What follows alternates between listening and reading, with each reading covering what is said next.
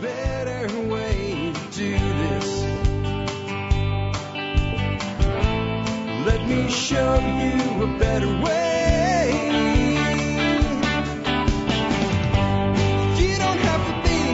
Well, hi, folks. This is Jack Spirko with another edition of the Survival Podcast. As always, one man's view of the changing world, the changing times, and the things we can all do to live a better life if times get tough or even if they don't. Today is Tuesday, October the 4th, 2022. This is episode 3175 of the Survival Podcast. It'll have a very abbreviated introduction because this is our first Tuesday coffee chat with myself, John Willis of SOE Tactical Gear, and Nicole Sauce of Living Free in Tennessee.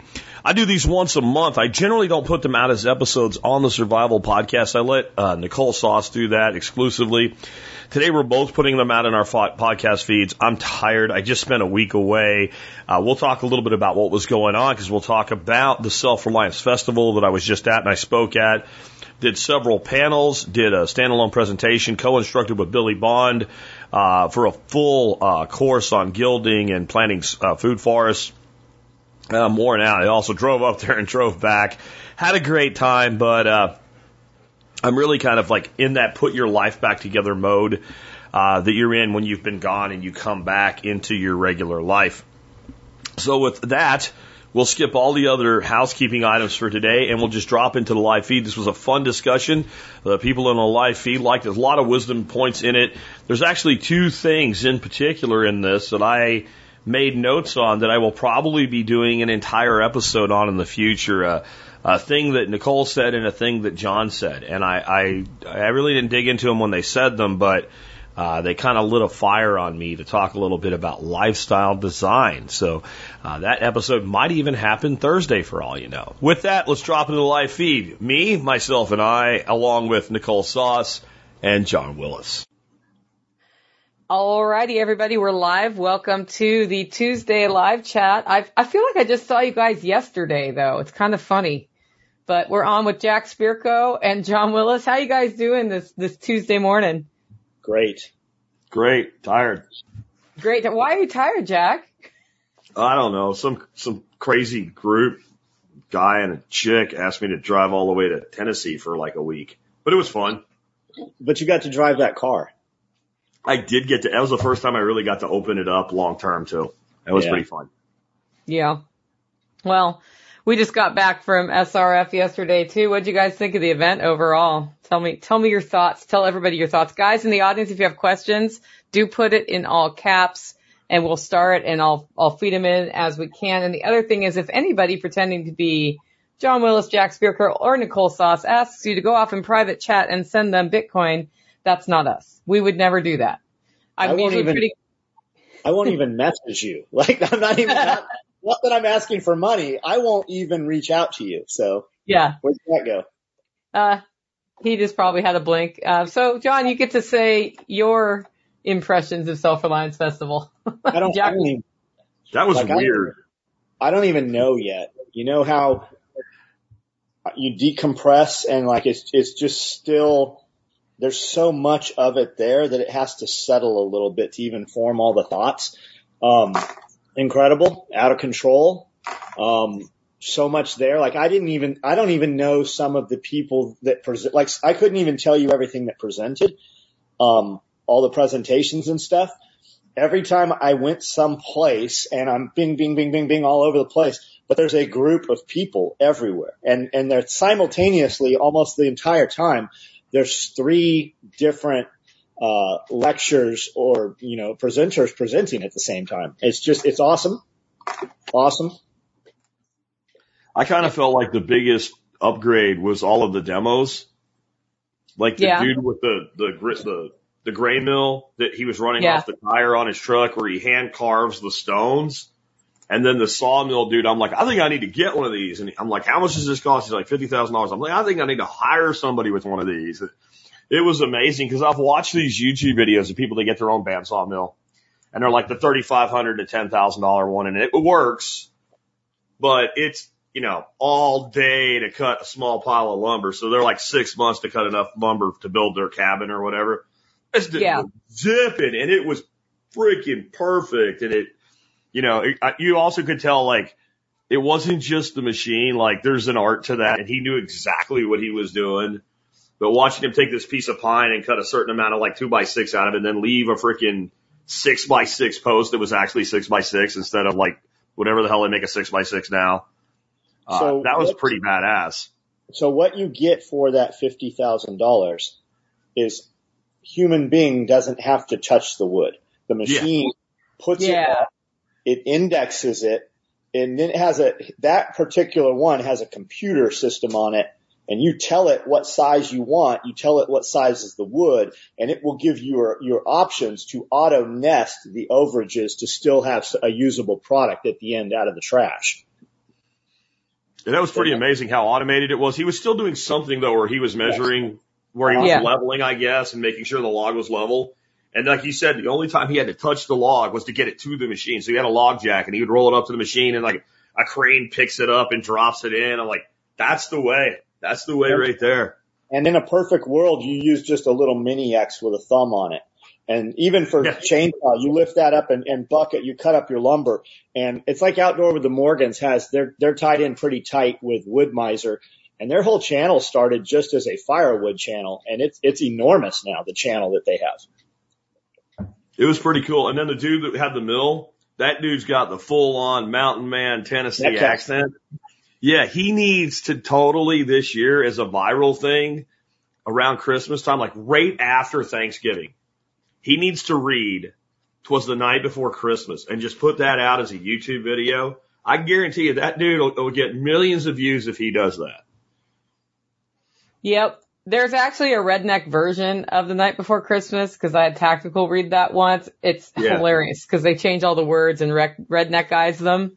He needs just to read the, the the classic version, right? I would listen to that over and over with my grandkids. yeah. Salima says, I miss one festival and everybody else decides to go. That's what happens when you miss it, Salima. Guys, my, my you feed. John's having a little bit of internet problems for some reason, My Little so Max headroom action. feed, both of you are slowing down.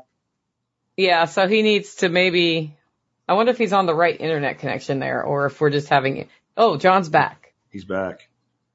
Maybe he's So not back. John's on Starlink. My my my stuff's good, but I'm not seeing either of you guys. It, it Jack's talking Huh. super slow motion.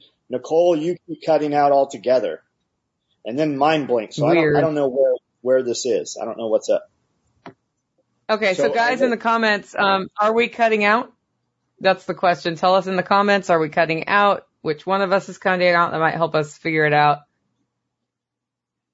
But Jack and I are seeing each other, and John, we just heard you. Are you back?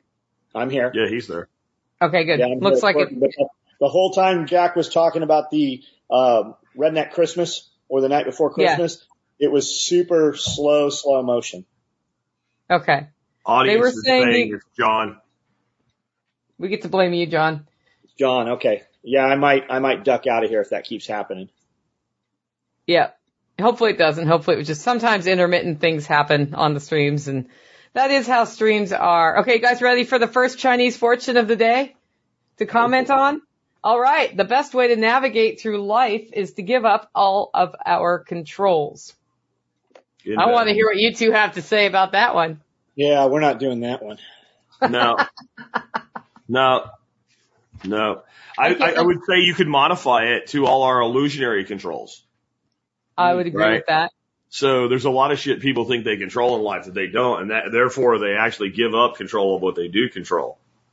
So Yep. otherwise, I'd say that's a failure as a fortune. Let- Let's tell that one to two alpha males. How do you feel about giving up all your control to navigate life?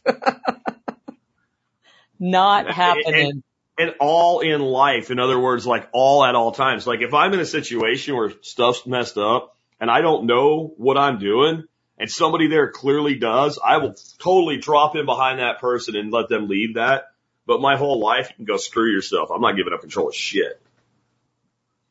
All right. Okay, so Jack, you've been talking all about October 4th and keep your eyes out on October 4th. And the first thing I saw from you this morning is, see, I told you. And you posted on Twitter and all I'm seeing is everybody's like, what, what, what, what? What, Jack? Tell us what. I told people you'd say something on the on the podcast. So I mean, on the live stream.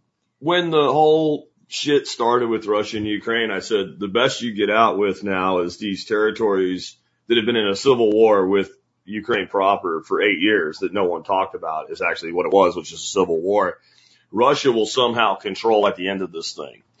And so a lot of stuff was coming up about October 4. It was on October 4, we're going to nuke each other. And I, I didn't say much about it publicly because I didn't want to dogpile under that crap. But what I told you over a few Manhattans this weekend was watch October 4. Russia will pull back into the territory it actually wants to control, declare it under Russian protection, some sort of sovereignty, either Russian territory or sovereign into itself under Russian protection, and then say, don't, don't fuck with this. Well, that's exactly what they did. Of course, immediately Ukraine forces are invading that illegally annexed territory, which whether you believe it is illegal or not, that's what's happening, right? Um, and this is, this could be really bad long term because now what Russia will say is any attack here is the same as an attack on Russian soil. And so as long as that stays between Ukraine and Russia, which it isn't, but the way that it is right now, there's this really tenuous, like balance. But if it now, if Europe, the United States, anybody fucks around directly with that, I mean, that, that is your precipice to World War III, which is totally avoidable right now, but But uh, do you not feel like they want World War III? That that whole industrial military structure, we have Yeah. to, to establish, you know, establish the economy, and for them to be able to graft money off of those big contracts, yeah. that has to happen, and it's not currently there. But this would put that all back in motion. We need another. They need another 20 year war. Yeah. But they don't benefit from an actual full on. Now the scary shit is like, and I shit you not, you'll have to look this up because you're not going to believe me. There are people making the case right now that a limited nuclear war would be good for global warming. Yeah. Yeah. Oh, jeez. No, I'm serious. And it's like the, the peripheral rags, like the left wing rags right now, like the eco shit. But like that's how that shit always starts. It starts out there and it migrates into the mainstream narrative. That hurts my head. I mean, just That anybody hurts my that says that should just be freaking put in a hole and buried with a backhoe. Like, I mean, Understand. we don't need you. In with the pedophiles, you go, done. there's there's so much talk over the nuclear stuff and and I watched a few of them, you know, a year ago when they started talking about it, but I'm just kind of of the I have real shit to do and uh, that is something that I absolutely cannot control. No. So I don't I don't take any of that in, literally none at all. I don't take any of that oh my god, nuclear war into this, into that like I don't think anybody on here can fucking affect it or control it for sure. No. Nobody And, uh, I know. I don't, I don't have access to the red button. From Right. a pure speculation, though, I think that the people John's talking about when he uses the term they would most benefit by the belief that we could go into nuclear war at any minute because it's exactly how they benefited it from 1950s all the way through the 1990s. Like the actual act of starting to toss the luft balloons around. And I don't know that there is a such thing as a limited nuclear war. The problem is maybe those fucking idiots think that there is. Yeah. Like once Hey, Box says, takes- when was, was that area last Russia? 1900s? Do you know? I don't know. Depends on how you define Russia, right? If you if you start from the premise that Ukraine was never actually a country for for hundreds and hundreds of years and it was a disputed territory, right? Uh, then what's Russia?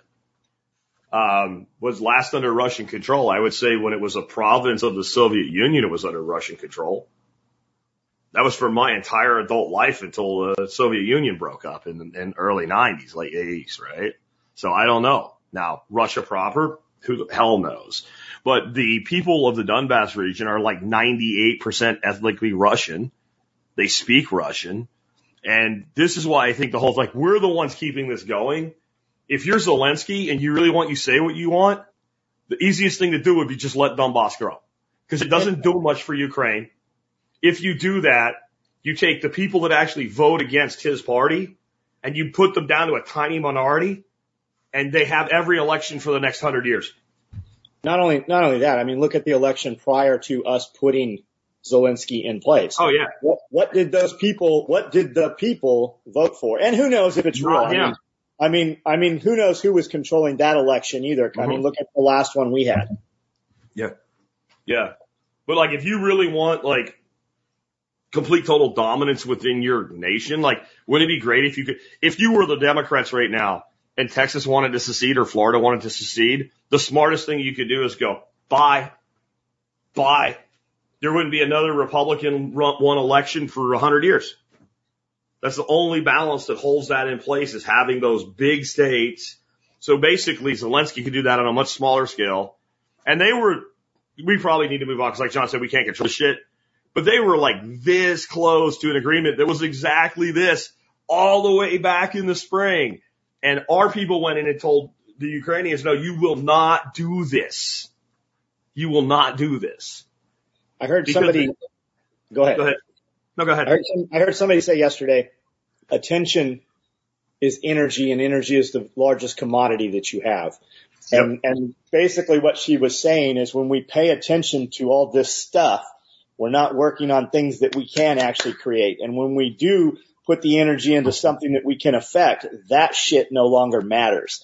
Um, I heard a lot of people leading up to SRF, including people I knew that were coming to SRF that did not come to SRF because of what was supposed to happen on the 4th or whatever the last bullshit thing. What was- 24th. The 24th. Yeah. Mother, Yeah. people like, people like literally like, I'm not, com-, and I get it. I've done a lot of that and I have missed out on a lot of shit in my life just in case, you know? Yep. It's funny how that happens. Like I, I I've been impacted by that a few times in my life too, where I'm like, I can see this thing's coming and I'm just not going to fly to X state and then nothing happens and I miss out. You do that once, you learn from it, you move on. I feel like Okay. I do it because I am comfortable, right? It's just comfortable for me to not have to make the action and therefore comfort always breeds complacency. I have a lot of complacency in my yearly calendar just built off of comfort, right? And I think I use those more as an excuse than the, than them actually being a real reason. hmm Comfort is a thing. Yeah, like, and that's what that, that everybody wanted to talk about. But what if this? What if that? What if you know? What if they come for like? You've never come on. You're you've got nothing to worry about. There, you've never lived in a place where when you turned the water, water didn't come out your faucet. Yeah, my my favorite two hatred questions were where do you hide your guns and where do you hide your food during our panel? I would. That's what I'm talking about. That's what I I'm just, talking I just about. right? turned. I like. I'm not even. I it was so great to watch. Jack. He was like, I'm not even making eye contact with anybody I, didn't, I didn't have any nice words that were going to come out of my mouth. It was But I, I mean, I, I guess I've been that guy though, right? Because Yeah. because we did in San Diego, like we did have a couple of egress routes out of the city that we lived in, and we did have fuel cans stashed on the route on the way, and we did have buckets stashed in places. And the question always was, once they come in along these roads or where we're going, where we have this stuff, once they come in and put fences up, what is the value for us to recover these things versus just writing them off? And the problem would always be if you, if somebody did have firearms stashed there, and especially if they were a firearm that could be traced back to somebody, right? It's, it's never a problem till it's a problem. It's never a problem that a person has stuff until the tornado picks the safe up that has the stuff and launches it, you know, five miles away when it lands. And that, that's when the issue ensues. Yeah, Yep. I mean, I, I think egress out of ci- cities is a great idea. I have a whole series on how to do things like that, but it's it's less about stoshing stuff along the way. It's like, hey, there's a giant hurricane that's about to destroy the island I live on. Maybe I should get out of here, eh? Right? Like just happened in Florida. Like this whole caching things. Like I think the other thing is like people that get into that rabbit hole, and I don't even like calling it the rabbit hole. I think the, real rabbit hole is a good thing, right? The real rabbit hole is growing your own food. The real rabbit hole is understanding technology, et cetera. But in that, that false rabbit hole, like this whole idea that the government's going to round us all up and they're going to surround everything. And, you know, worst case scenario, maybe if you live in a major metropolitan area with 2 million people or more in a relatively confined space, they can do that. The hyper competent nature that would be necessary to surround places as remote as Camden, Tennessee or the Holler, or dare I say even my unincorporated area of Tarrant County that's not that far from Fort Worth. Our government does not have that capability, right? So unless you live in these urban shitholes, shut up and go put your garden in. First of all, I don't think they could even find the Holler, much less get to it. No, they would fall off the side of the road into the creek on the way. I dare a deuce in that. Like the confidence Yeah. I've seen in military truck drivers. Take a five ton freaking cargo truck and drive up that road. You won't make it. There's Right. like I've seen I've seen a military semi in the creek here on its side. Yeah. I, I've pulled them out with with with freaking HEMTT wreckers in the middle of Honduras. I can tell you, even the drivers aren't that competent overall. Most so most of the people having that when you talk to the people about how do we hide this stuff the and anytime we we actually actually pursue it what is what does this stuff look like and they've got like until, if you're worried about four buckets that's always hey how I, I want to invest in silver and gold i'm like cool are we buying monster boxes what are we doing? They're like a monster box. No, I want to buy like a couple coins. Then it doesn't. It doesn't matter where you buy, Go buy a a couple of couple coins. Go buy it. Yeah, that's and that's it's. I think they have the conversation. I think for entertainment, maybe right, and I think that the entertainment it, it just suppresses the action. Like you want to you want to store a bunch of stuff, go buy an old building, put all your shit against an internal brick wall, and then brick between that, right?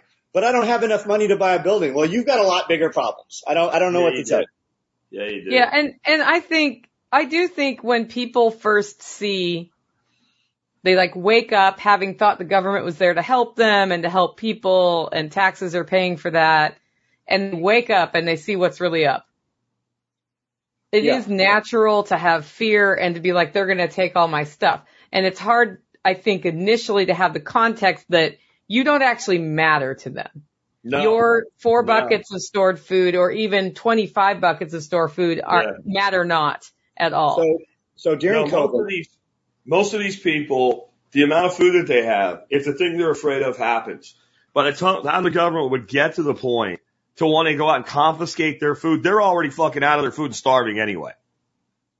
I mean, So- just to be blunt, like these people have like four weeks of food and they, for a lot of them, it's kind of like when you get a little bit of money for the first time, like you never had that any money before and you start worrying about what do I do with my money? You know, people, I need to invest. Well, how much money do you have? Five thousand dollars. Shut the fuck up and keep saving. Right? That's Yeah. that's the response to that. So they have like these these buckets of food and they've invested their whole life in it. It's natural to think somebody's going to come take it. But in the scenarios that these people are working out in their mind, that food is gone before anybody comes to take it. Your problem is you don't have enough and you have no plan for ongoing sustainability of making food. Unless you're rich beyond the means of 90% of the people that will listen to this, you will never store enough food to exist without the need for anything from an outside source or your own production systems for like a year, let alone two or three or whatever fantasy these people got from watching Red Dawn for the 87th time.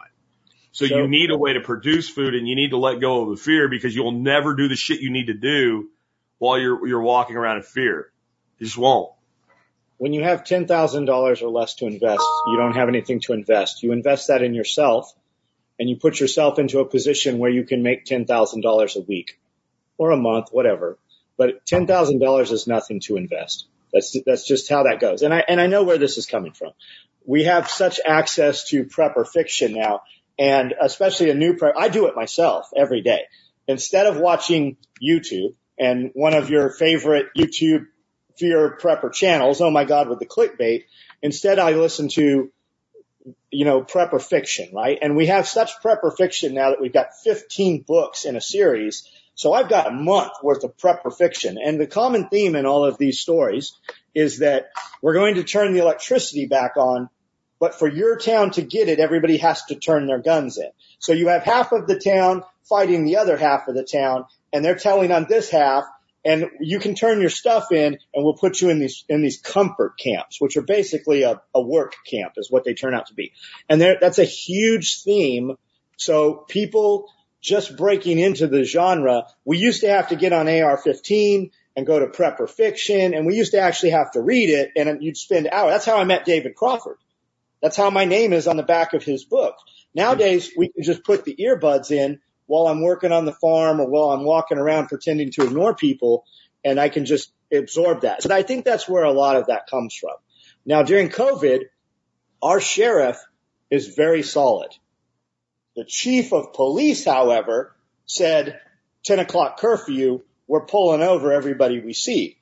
Well, James tested that. James was like, Hey, at 10 o'clock, we'll be driving around and we're going to Walmart. Does anybody want to go? They pulled over a couple of people. That never happened again after that, but the thought was there for sure. Yeah. I love Yeah. this comment from Kerry Brown.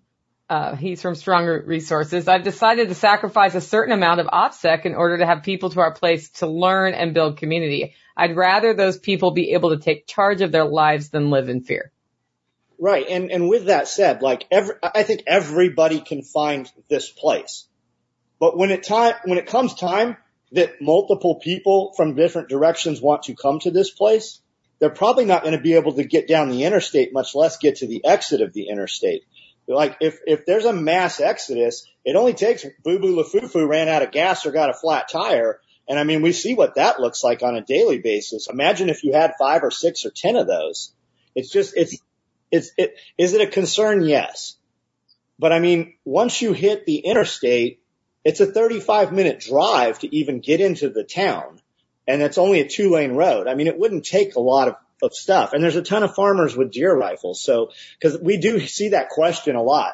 And, and it's weird because the people bringing the question up are usually pretty rabid and shitty about it.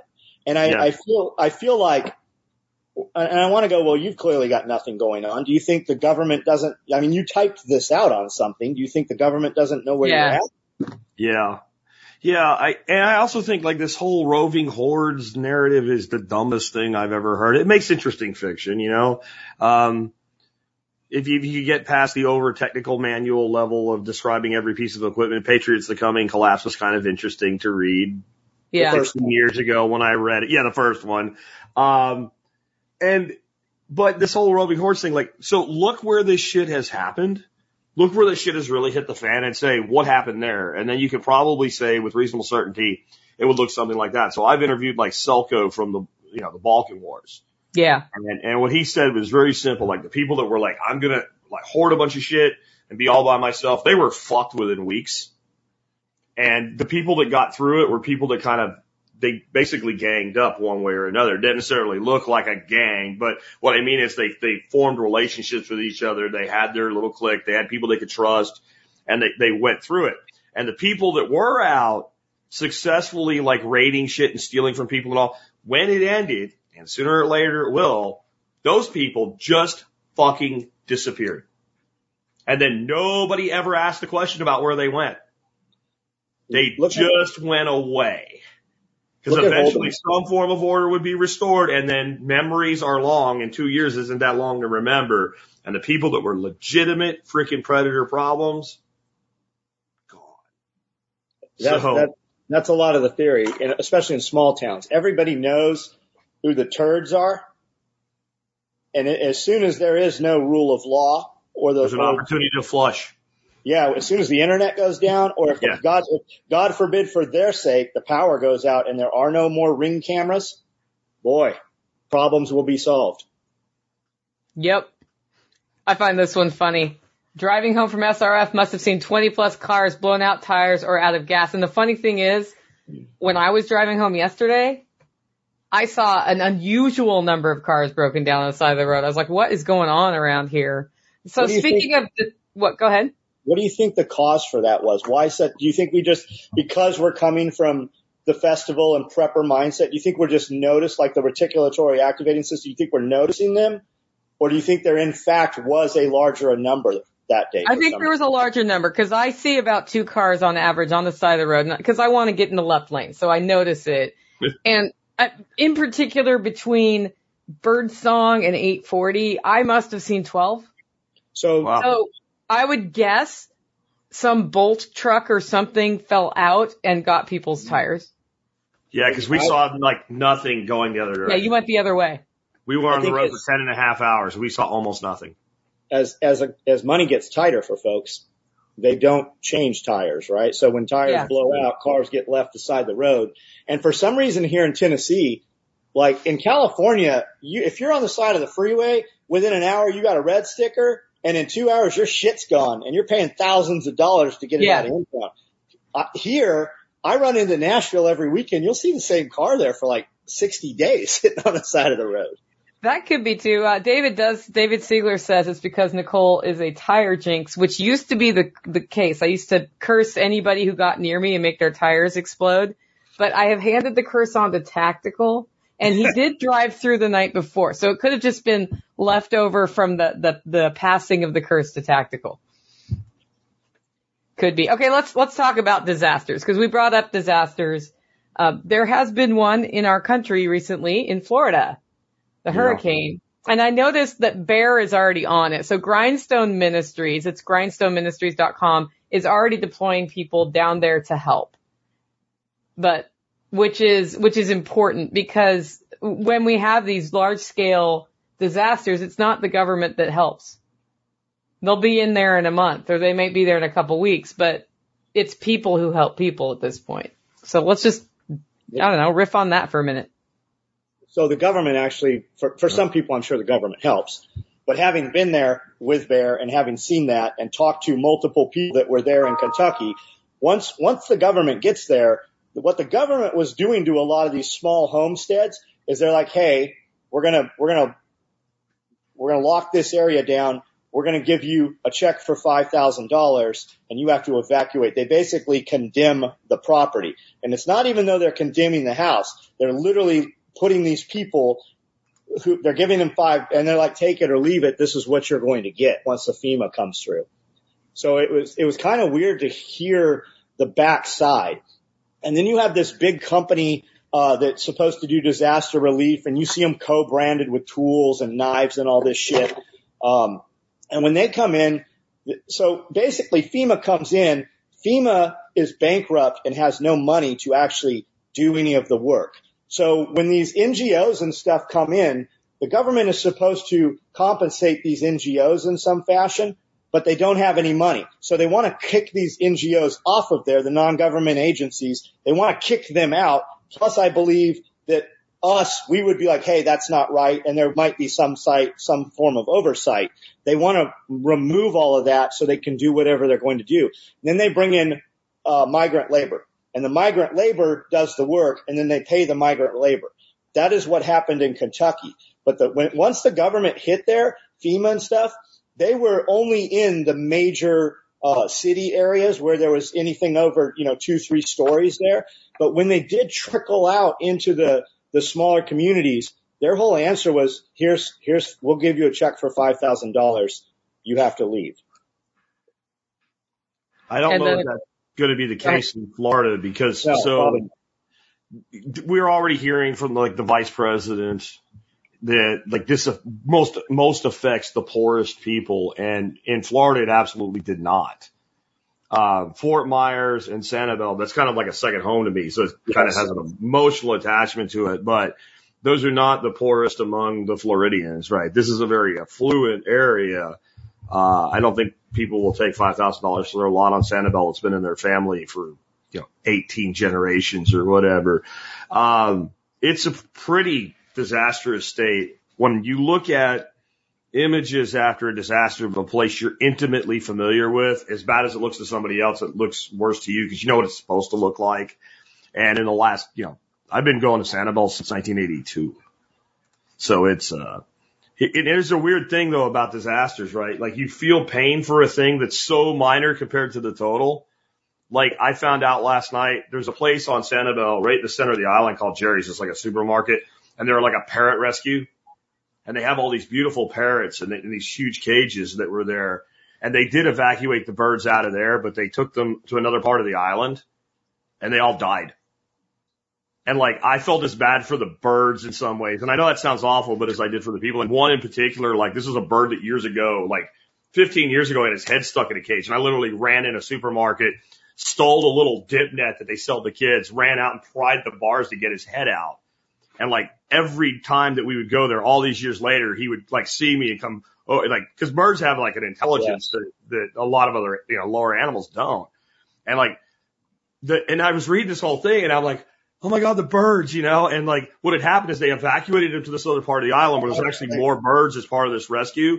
And everybody thought the birds, so nobody did anything. Like, cause people act like, or locals are actually attached to these birds too.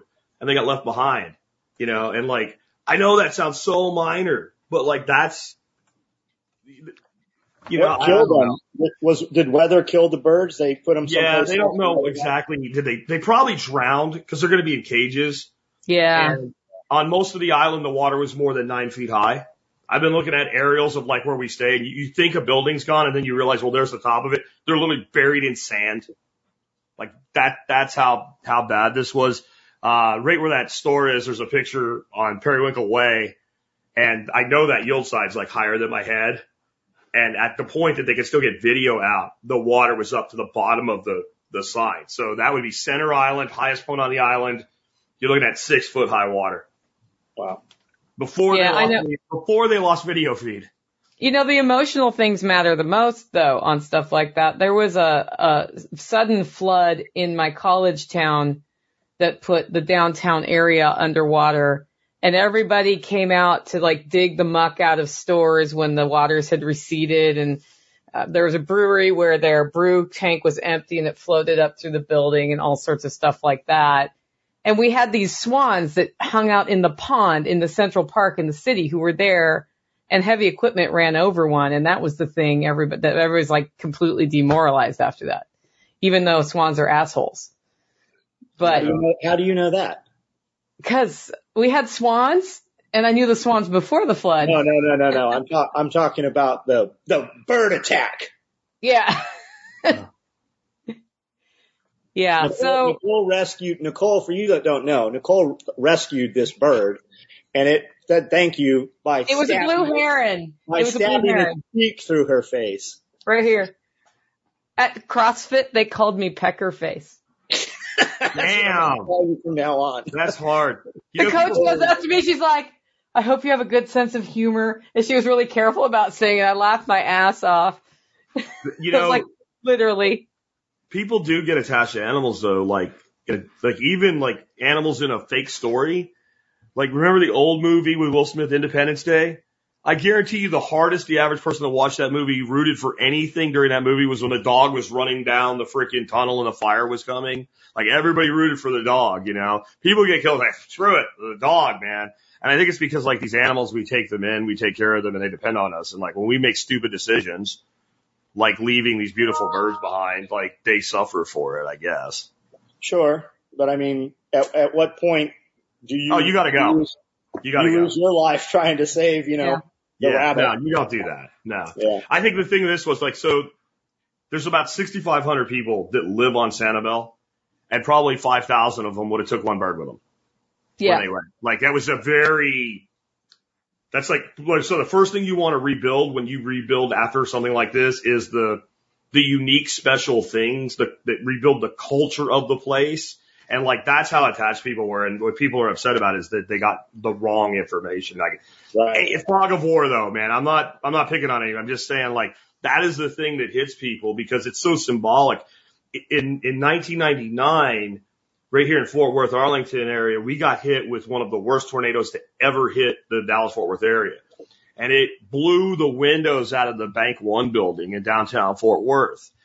And I mean, when people looked at it, we were still pretty close to uh, Oklahoma City bombing, and that's what everybody said. It looked, that's what it looked like.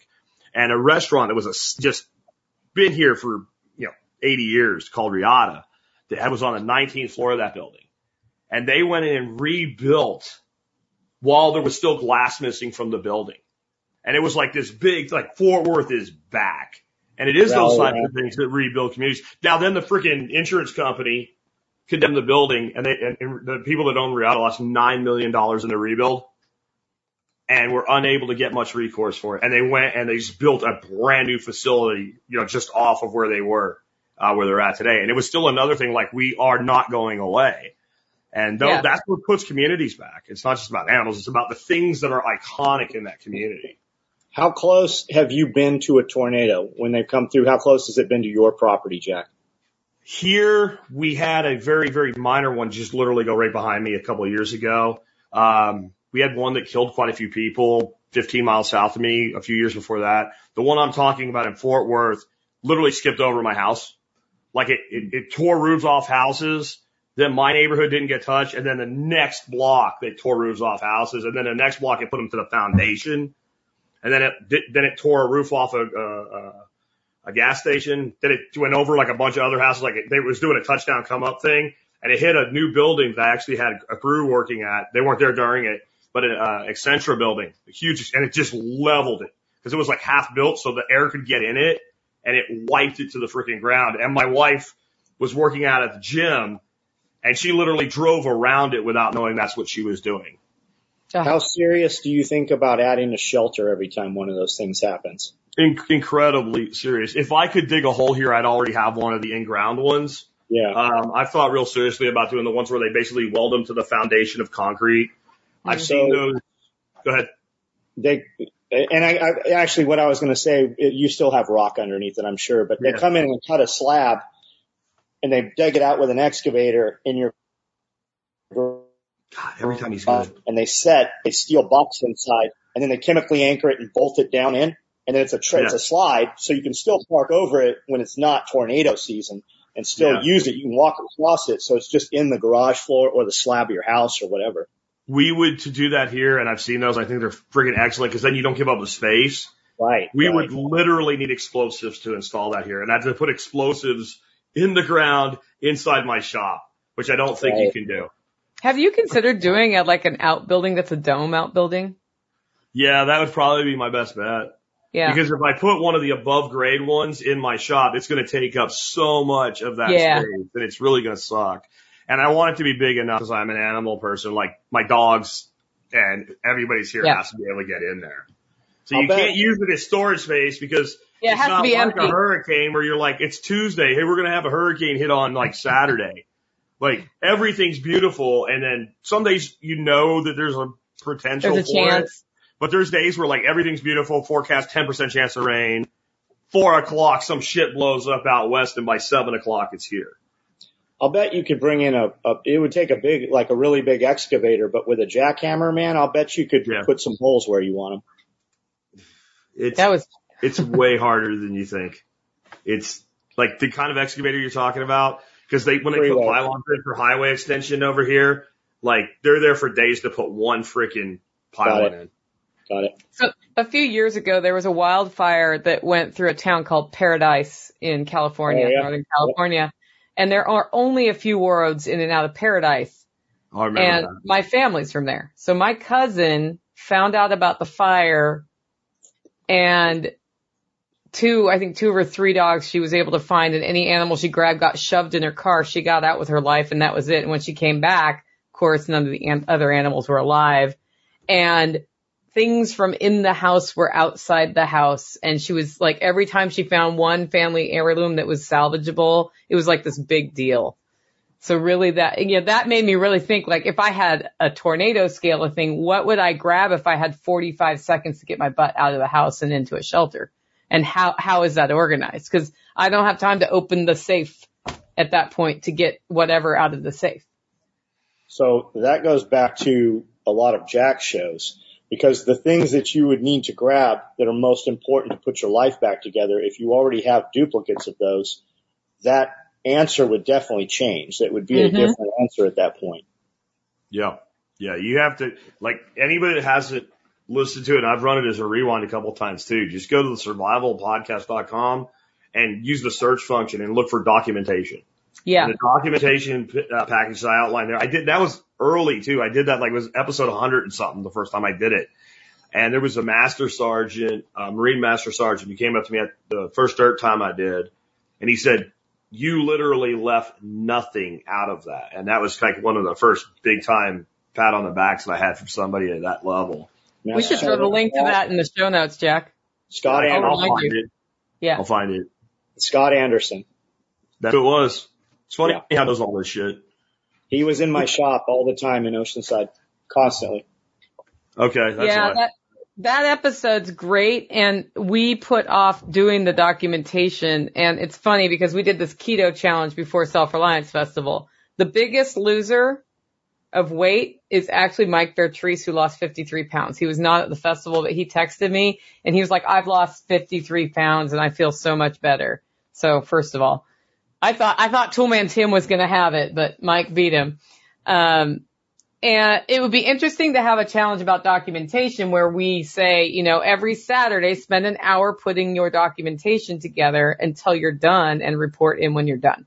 Because it's so easy to put off that kind of work and then when you need it, you're screwed.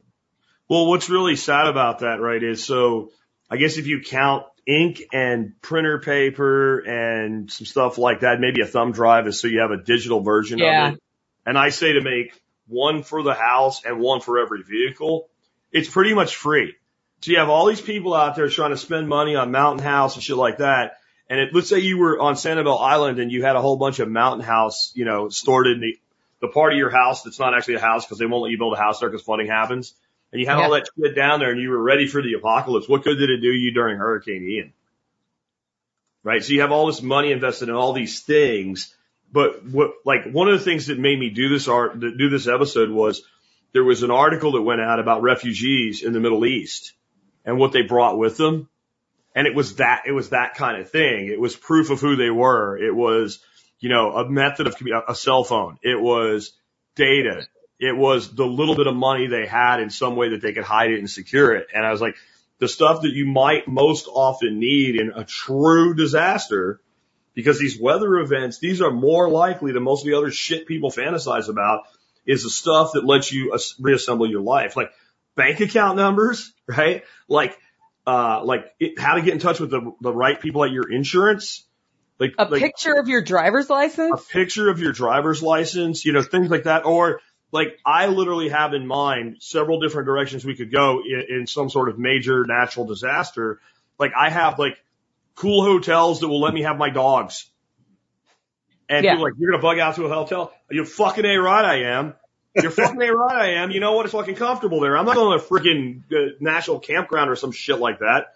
And like, well, you know, they're all going to be, they're all going to be booked. That's why I have the fucking numbers now already. I already, I'm not looking for a pet friendly hotel, right? I already know who to call. And if that one, like two is one, one is none, three is for me, four is more, five keeps you alive. Like three routes out, three ways each route and five freaking hotels that are pet friendly along those routes.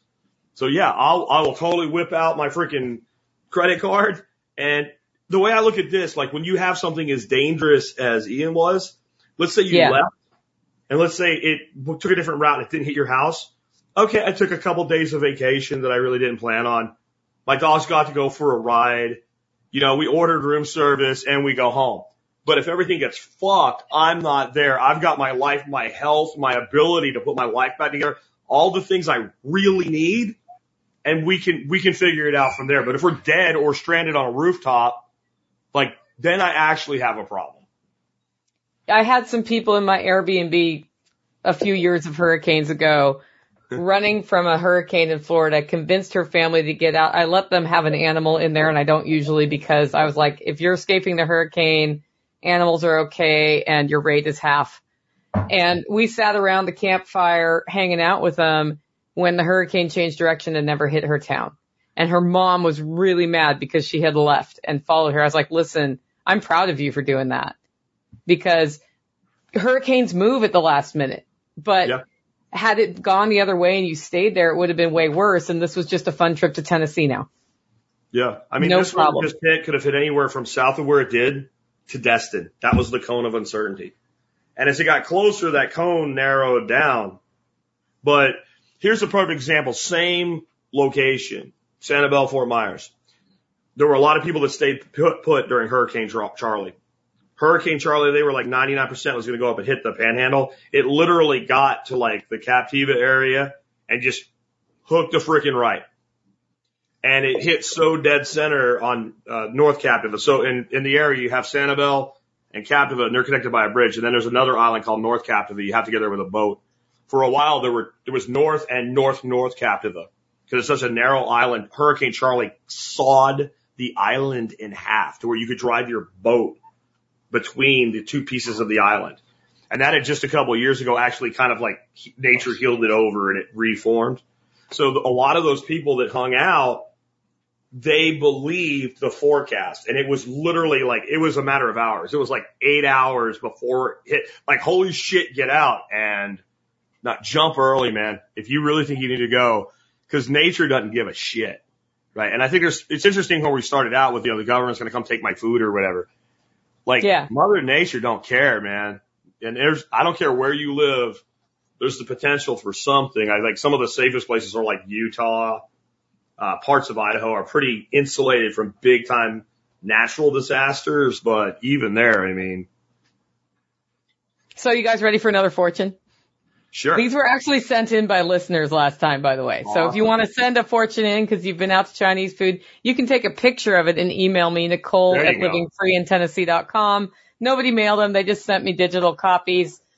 If you go to livingfreeintennessee.com because you don't know how to spell Nicole, you can just click on contact and those go to me too. So this one says, you'll have all sorts of chances to make a happy encounter. You'll have all sorts of chances to make a happy encounter. That's actually an interesting one because the subject of the law of attraction came up a couple of times in discussions at the festival. Yeah. Whether it's bunk or whether it's real. So I think like the idea that you can manifest shit as like make it materialize is total freaking hokum bullshit. But I also think it works. And that's hitting on it because if I think I want something in my life and I'm really focused on it, then everything that is an opportunity to bend it in that direction that comes to me, and there'll be plenty, I'll recognize it instead of moving directly past it. So it works, but it doesn't work for the pseudoscientific metaphysical bullshit reason that we're given. But that's interesting. I think you do have lots of opportunities every day to have a happy encounter. That one's not a fail. Yeah. I think be in, be in the moment, right? When you're talking to people, you never know what's going to come from that conversation. So especially like this weekend, be in the moment. The people that I am talking to, my attention is there and I'm usually not trying to be, go and get away and do something else. I just Sometimes you are though, right? Sometimes I have to be. It's usually when you're like, Hey, where is he at? He's supposed to be right here on stage or whatever. Boop. Yeah. So, I mean, I think that's a, that's a big thing is just, just be in the moment. You never know where that's going to come from. A lot of people look at their, they try to build their life or put their life together and they're worried about the rest of their life today and they're not putting any attention into today. So that, that, it, that stepping stone never gets put in place. That, that paver's never there. I do think energy and perspective impacts people though. So when your day's bad and you put more negative energy into it, you do end up making, I, I, I just remember this incident. We were recording Unloose the Goose. I get on the, on the, the show beforehand and our conversations before Unloose the Goose were way funnier than while we were on Unloose the Goose. I should have recorded those and put them out as like membership content. I get on, Jack's there and he's like, how are you? And I'm like, today can just fuck off. And he was like, me too. And we had this whole conversation Yeah. about everything we touched went wrong. That was the show I was on and I saw Tactical walk by my window with his finger bleeding and I had to like take him to the oh, Call emergency room. Yeah. And, and I was like, okay, I gave Tactical that energy and he and I had had that conversation too. So he was messing around with something dangerous in the mindset of today can just fuck off. And he did one last thing and it, it today fucked off is what it did. It gave it to you me. just, if you would just pay him a little more attention, he could stop harming himself to get your attention. Yeah. He's only I've, been to the emergency room three times with the same cut on the same finger, dude, this year. I've recently had some private access to some very high performance people and the general conversation in 5, 10, 20 people groups, they do speak about manifestation and vision boards. Like there's a lot to this. And these are dudes that are, are very, very, they can go do whatever they want to do, but they do speak like Andy Frisella being one of them, Ed Mylett, Rob Bailey, those guys. And it, it, that is a very common conversation amongst them. Yeah, and it, it does happen. I remember when I started the podcast and I, I, I did it for months before I even told my wife I was doing it. And then I said like, this is my exit plan now and on. I remember sitting down with her and I'm like, within two years, I'm going to be on a Glenn Beck show. And it was like 20 months later, we got a call from the Glenn Beck show. So like, but it was also like, I can't believe that I wasn't doing certain things with that in the front of my mind. Like these were the right ways to, uh, to attract not, not with energy, but with marketing, the eyeballs that would work for a guy like that, that would say, Hey, this is a guy we want to bring in and talk to. Like, so I think that's what happens. Like people say they're going to manifest a parking spot and they're like, Oh, I got one right at the front or whatever. Like, you know, either you just got fucking lucky and it just happened and now you're attributing it to this, or your peripheral vision was actually heightened and you noticed the motherfucker walking in a way that told you he was going to get in his car and leave and that he was angry. Like, I believe like things like that happen. Like we actually, we have so much information that we take in every day and most of it is superfluous. So we filter because we have to. Or we'd be like some people like some of the, that have mental issues. One of the problems they can't shut down information. It's too much. It's like, like being a telepath and being able to hear everybody around you and not being able to dial out. So it's like a thousand conversations in your head. And so, but if we, if we can decide the piece we want to look for within all that information, then we can capitalize on it. Energy, Yeah, mood, other- Go like ahead. energy, mood, tone, aura, whatever you want to call it. When you are consuming a lot of negative shit, when you're having a negative conversation, when you're talking negatively, when you're absorbing somebody speaking negatively, if you participate in that, you will find that you have more of that shit coming. And I, Yeah. I got a buddy and he's like, yeah, I don't, I don't do drama. And I'm like, what do you mean? Expand on that. And he's like, if it's negative and especially if it doesn't involve me, I don't need to hear it. That gives me more Yeah. time. And when we Yeah. do positive shit, more positive shit does come to you. And I find that very true in my life. Whatever the reason is, it does hold true though. And maybe it's just because I operate on a shittier level when I have, when I'm speaking negativity. I mean, whatever the reason is, it does work though for me. Yeah, I think it, wanna- it doesn't matter why it works, right? Right. It It doesn't matter why it works. I don't think it's just when you set goals and you have a plan and you're like, I'm going to get on Glenn Beck or whatever your thing is. And you're looking at that every day and positive about it. Every decision you make or many of the decisions, probably not every, helps you go that direction. Correct. And that could be, you could do it with a negative focus without even knowing that's what you're doing. Right? Like you can, you can, you can do that. But I, I do think there's something to it. Like, have either one of you ever had this experience? Like, you see a guy and you know he's about to pull out from a stop sign and you can't see any other cars or something and you just like, I'm not going to go because this motherfucker's about to get hit. Yeah. And like two seconds later, I remember one time it happened with my wife. I'm like, this motherfucker's about to get hit. And she's like, what? Bam. You know, and she's like, how'd you, I, I, I don't know how I knew, but I just had this like vibe of like, this dude's about to get hit and I don't want to be part of it. Yeah. People will be like, I had an angel. I don't care what you had as long as it worked out. Yeah. Yeah. I heard that today. A lady had an angel because she found some of her artwork in the rubble of her house. And I'm like, man, you need to get your angel. Like protecting your whole house. Whole house insurance angel. But however people Oh, want but that cope- emotional thing is what she needs to move forward. That's right? what I'm saying. However people choose to cope, as long Yeah. as it works, go nuts with it. I'll say that like, like like like I just did, but I would never say that to her if I knew her. Yeah. There's a lot of things we never say. Okay, I have a question. We'll get this one in. Financial question. What's everybody's opinion on whole life insurance policies? My wife and I each have two. It's our only form of investment savings at this time. None of us want to answer that. Okay, Jack, go. Go. Okay, whole life insurance is not an investment. It's an overpriced insurance product.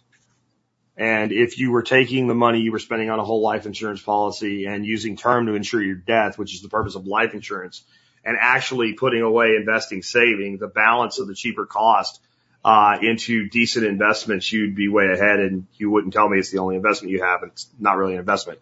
That said, there is cash value to it. At least it's there if, if you end up deciding to go at it. But it's like, I wish you would have asked me this question before you purchased it.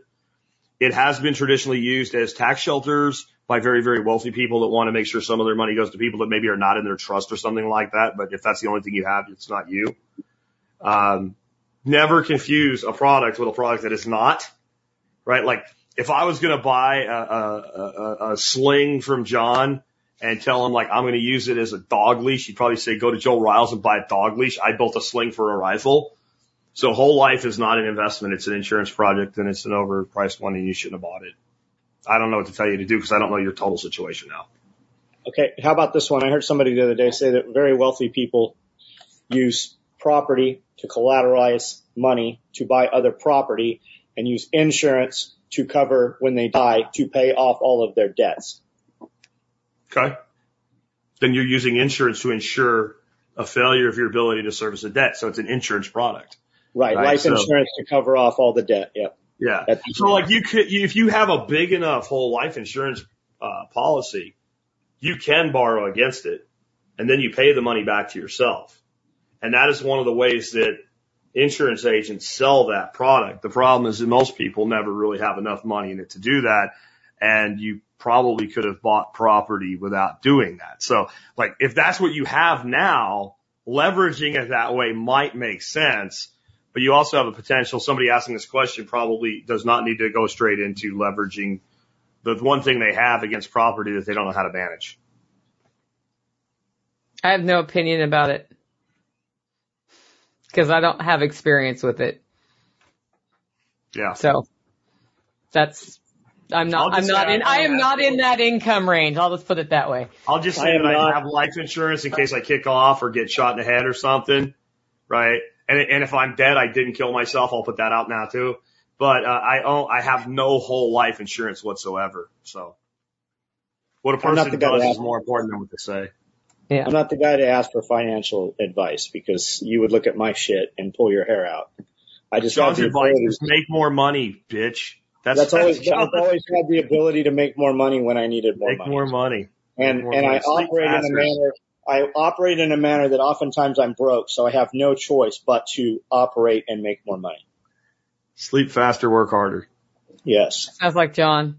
Well, that does bring us to something I wanted to talk today, and that's the mindset you need to make money. Uh, because, you know, having just gotten out of Self-Reliance Festival, you meet a lot of people in a lot of different personal situations. They're there because they want to make a difference in their life.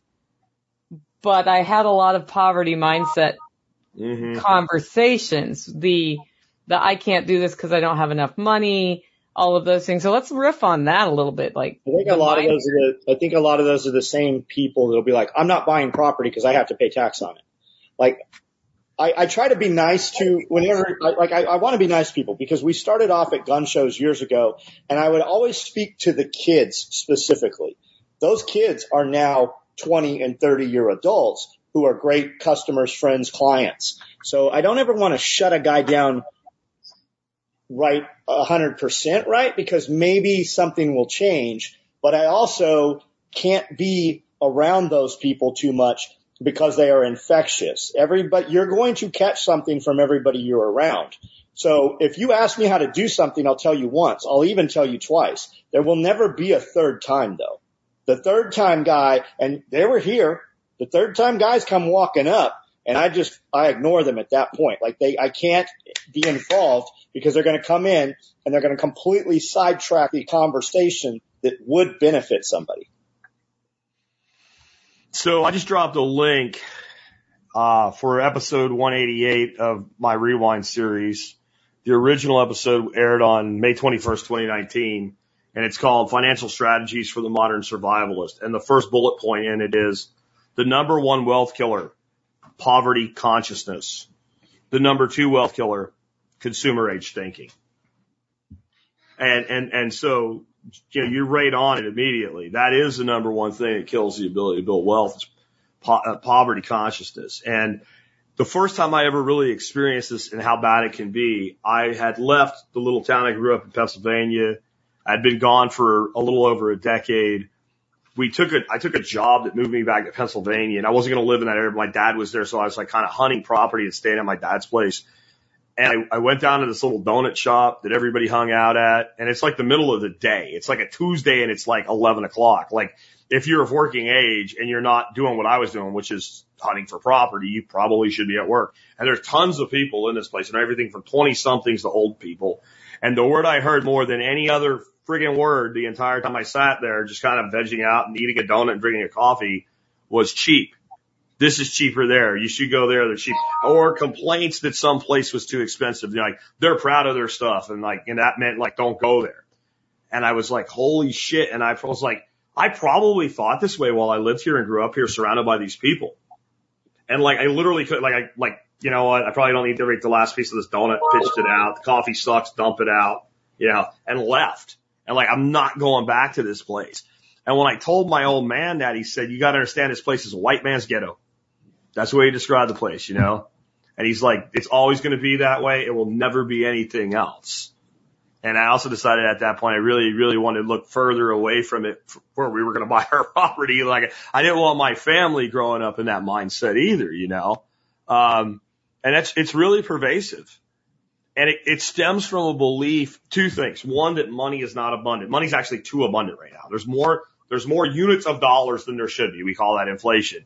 Uh, but the other thing is that the reason you don't have is because somebody else does. Like the, the person with poverty consciousness will always look at the rich person and say something like must be nice or believe that they must have screwed people over to get there or they stole the money or they don't really deserve it or something like that. And my experience with people that are wealthy, they're always the ones that fight over picking up the tab at, at, at dinner, right? They're, they're some of the most generous people I know are extremely wealthy people and they have zero room for poverty consciousness in my life. And last thing I'll say before I push it back to you guys is in, in like, was the early 80s or, or late 70s, somewhere in that range, somebody asked whoever like the head dude at, at Lamborghini at that time, like, why doesn't Lamborghini advertise? And like the big medium was television. And he said, because people that drive Lamborghinis don't watch fucking television. Yep. People watching TV can't afford them. I use Yeah. the example, I use this example a lot and I might have gotten it from you, but there's a, there's a little seven year old kid sitting at a tire shop with his dad and his uncle. And, uh, a guy drives up in a, a brand new red Corvette or whatever. And the kid's all enamored with the car and both dad and uncle are like, yeah, that dude's an asshole. He probably doesn't pay his employees enough. Like you literally programmed that child at age seven Yeah. with that poverty mindset and without a, a drastic outside intervention, that is how he will proceed until he escapes. That's the thing with a lot of the small towns. Like this town is the most impoverished town of all of Tennessee, the most impoverished county. And you either get a DNA job, which means your dream job is your uncle got you a job at the power plant or wildlife authority, or you join the military to escape. Like that literally is because everything here is programmed. And we have a local Facebook group and it's constant like, who does the best thing? Who can be here tomorrow? I need this service at a fair price. Like that's what I tell guys when they move here. I go, you move here. You can clean up as a handyman or a dude. All you got to do is show up and do what you say you're going to do and be the most expensive guy. But Yeah. don't ever, never reply to anything that's looking for the deal. Yeah. If you're too busy, raise your price. David and I talked about that all the way back down here. Like They, they anybody can't, says, most yeah, anybody says they can't cannot- keep up, raise your price. and they can't fathom it, man. They just, they just can't do it. What's sad, John, is having been there a couple of times now, I look around and go, this is an incredible opportunity here. Yeah. This is an incredible, massive, beautiful lake, all kinds of like real estate that could be developed, good climate to grow shit. Like You need a good you're doing restaurant. it on what was a completely ripped out. There was nothing there three years ago. It was a gravel three years ago. Yeah. And like, there's a lot of places where you wouldn't have to start with that, right? Great topsoils, like zone six. You know, zone six is an explosive growth USDA zone. So much opportunity. And it is only the inability to see the opportunity and capitalize on it that holds it back. Yeah, there is thousand acre, thousand dollar an acre property. And Yeah. people come and they're like, well, where is it? Can you send me to it? No, you have to come and do the footwork. It's here. Uh, there was a man here at our, at the event this weekend who bought 300 acres about 15 minutes from here and he paid less than a thousand dollars an acre for it. It was cut. It was select cut 15 years ago. It's got several two acre ponds. It's got streams running on it. It's got water bubbling out of the ground, but he did something they were not willing to do. He came and found it. Yeah. Yeah. He worked for it. It's almost like, you know, there's a really good place to eat here. John, would you chew my food for me and spit it in my mouth before I eat Yeah. it? Because Baby- like baby doing that is too much work. Like, can you drive me there and pay the waiter for me? Because, you know, like there's a lot of that. That's, that's part of poverty consciousness though. Like if I try, I might actually have to accept responsibility. And it's a form of cognitive dissonance. Like there's more than one flavor of cognitive dissonance. It's not just you heard a thing that conflicts with what you believe. A lot of times it is behavior that is wrong for you and you know in your heart that you're doing it. It's like when you have like a, something really important that needs to get done and you just keep procrastinating, you start being a dick to all the people around you. That's a flavor of cognitive dissonance. And a lot of people live that way to the point where they, there's this thing they talk about that they want. They're never going to have it because it requires a level of responsibility that's uncomfortable to assume. And it's not really about the future. It's actually about the past. The minute that person assumes that level of responsibility, they all of a sudden are going to have to admit, like, all the fucked up shit in my life, I at least played a role in it all the way along. And all that blame game that I played in the past, I'm going to have to, like, not do that anymore. You know, I've had shitty partners in businesses and that's why the business failed, but I'm the one that chose a shitty partner. Like I can say that I've had some stuff that failed that like I know it would have worked with the right person. Yeah, but you chose that person, Jack. So then what do I do in the future? Either I choose a better partner or I say no more fucking partnerships, which is kind of, that's, that's my option going forward. Um, but yeah, like that's, that's, that's very hard for people to do because the minute I say like I can change the future, I have to accept responsibility for the past. Yeah. And there's a difference between poverty mindset and evaluating, evaluating the cost of something against what you're going to get out of it. Sure. I, I, I, I've really been focused this year on that latter thing of That's saying, okay, purchasing decision. how much are we putting in? What are we getting out of it? And does that make sense? That, that, and, and sometimes I make decisions not to buy things because it doesn't make sense for me. But that's very different than where can I get the absolute cheapest brake pad to repair my car? Yeah. Or I, I know somebody who was very proud of himself for spending two weeks on and off on the phone with Verizon, managed to whittle his phone down from phone, monthly phone bill down from like 90 to 60. And I was like, but how many hours did you spend doing that? Right. How how much and- money do you make a minute? Right. And, and how long is that going to last? And, you know, it's not that it's bad to ask for a deal, but sometimes the time you spend messing with that and the resulting drop in quality you get out of that is a huge, and then all of that takes time. And then when the thing doesn't work right or you have to deal with the, the jinky that comes out of that, that takes time. And all of that time is time you don't spend growing something you want to grow, working on something you want to work, learning something new. Yeah, my classic example of that is always garden hoses. You buy cheap fucking garden hose, you just fucking hate yourself. You're fucking retarded. I'm sorry, you're you're just Why retarded. splitters? Like yeah, like you just don't do it. You don't do it because it's gonna suck the entire time. You're gonna get rid of it in a year or two. You would have been so far ahead. And when I when I say that, I get people sometimes push back and go like, "You literally worry about that over something as inexpensive as a garden hose." I'm like that's why I have money and you don't. Like it's those little decisions over and over, compounded over time. Of yeah, it cost me more today, but across ten years, it cost me $150 less. But how many times did I make that decision that cost me $150 less in time so I could buy quality early on and I didn't have to fuck around and lose time and get pissed off and throw the hose at the freaking guy that sold it to me or whatever. Like mine just works. Like Buy once, cry once. Buy once, cry once. These hoses Yeah. here are a hundred bucks a piece now. We're buying hundred foot, three quarter black contractor hoses, and that's that's Yeah. what we use all throughout the property for the most part. Just be careful you're buying the ones that I recommend because they, Home Depot and Lowe's both sell them and they have one that looks just fucking like them. And if you're in a hurry, you can grab the wrong one. Correct. Yeah, we've got a lot of them. Yep. You can tell when you pick them up if you know by how heavy they are. Yeah, they're Like very if you pick up a hundred foot hose and it's not heavy as fuck, you got the wrong one. Yeah, because I'll, we're moving, I'm moving 300 foot of hose around at a time. Yeah. I'll literally take that thing and wrap it around the rack on the four wheeler and just drive it. Drag it. Yeah. Yeah. And we drive over them all the time. I mean, we don't, we're not careful with them. So what do you say to somebody who has been brought up with a poverty mindset, realizes they have it, and knows they need to get out of it, comes up to you and says, what do I do to get out of this? What are my first couple of steps? Cause I'm still doing it because it's instinctual. So they, Cause they, then ask, that person may want to change. They ask all the time. I gave several guys 30 minutes. I even stood with guys for an hour and I'm like, you need to do this, this, this, and this. And they're like, okay, I'm going to do it. I'm like, you're probably not going to do it.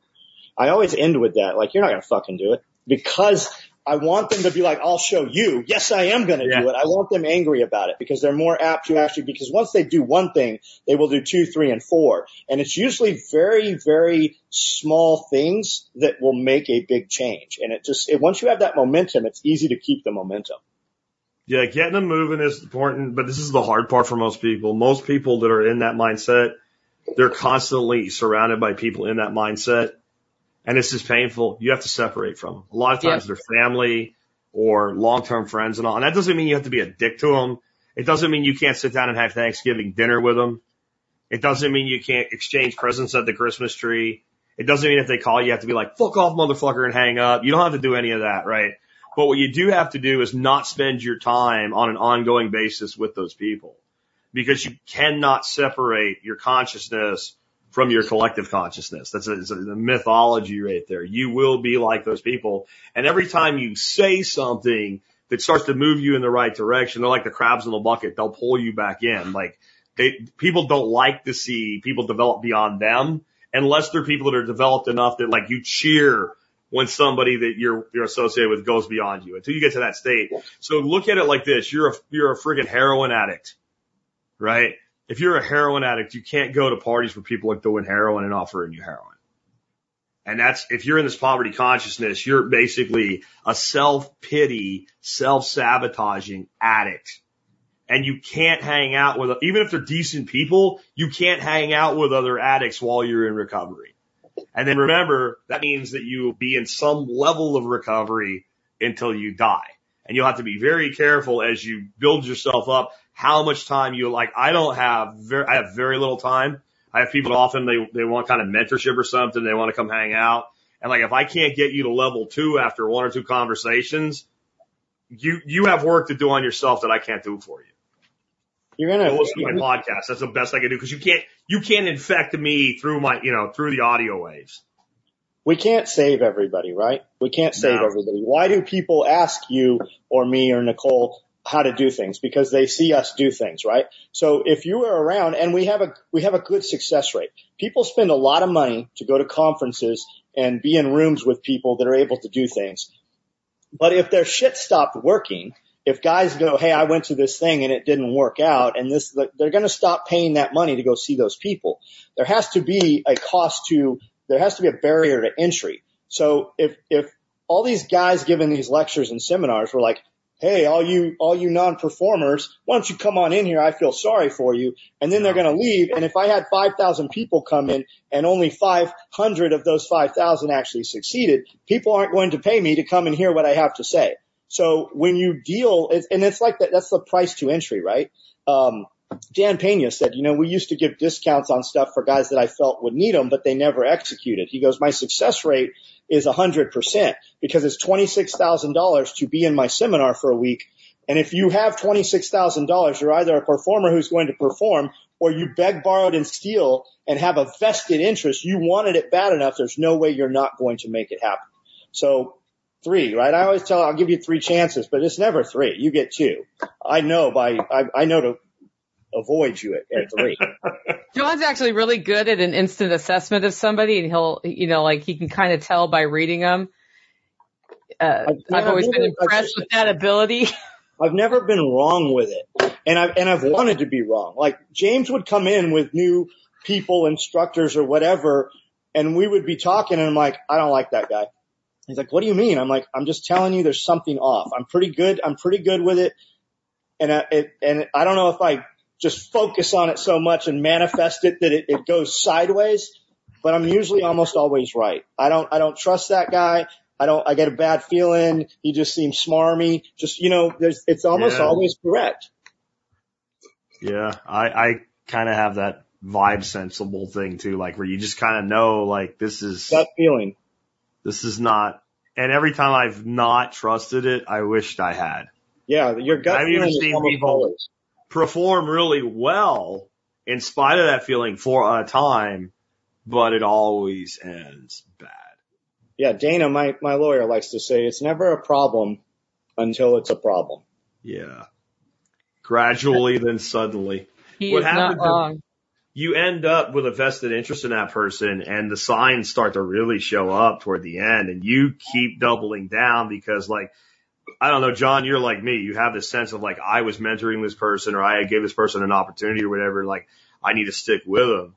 There's a certain loyalty there and it always hurts.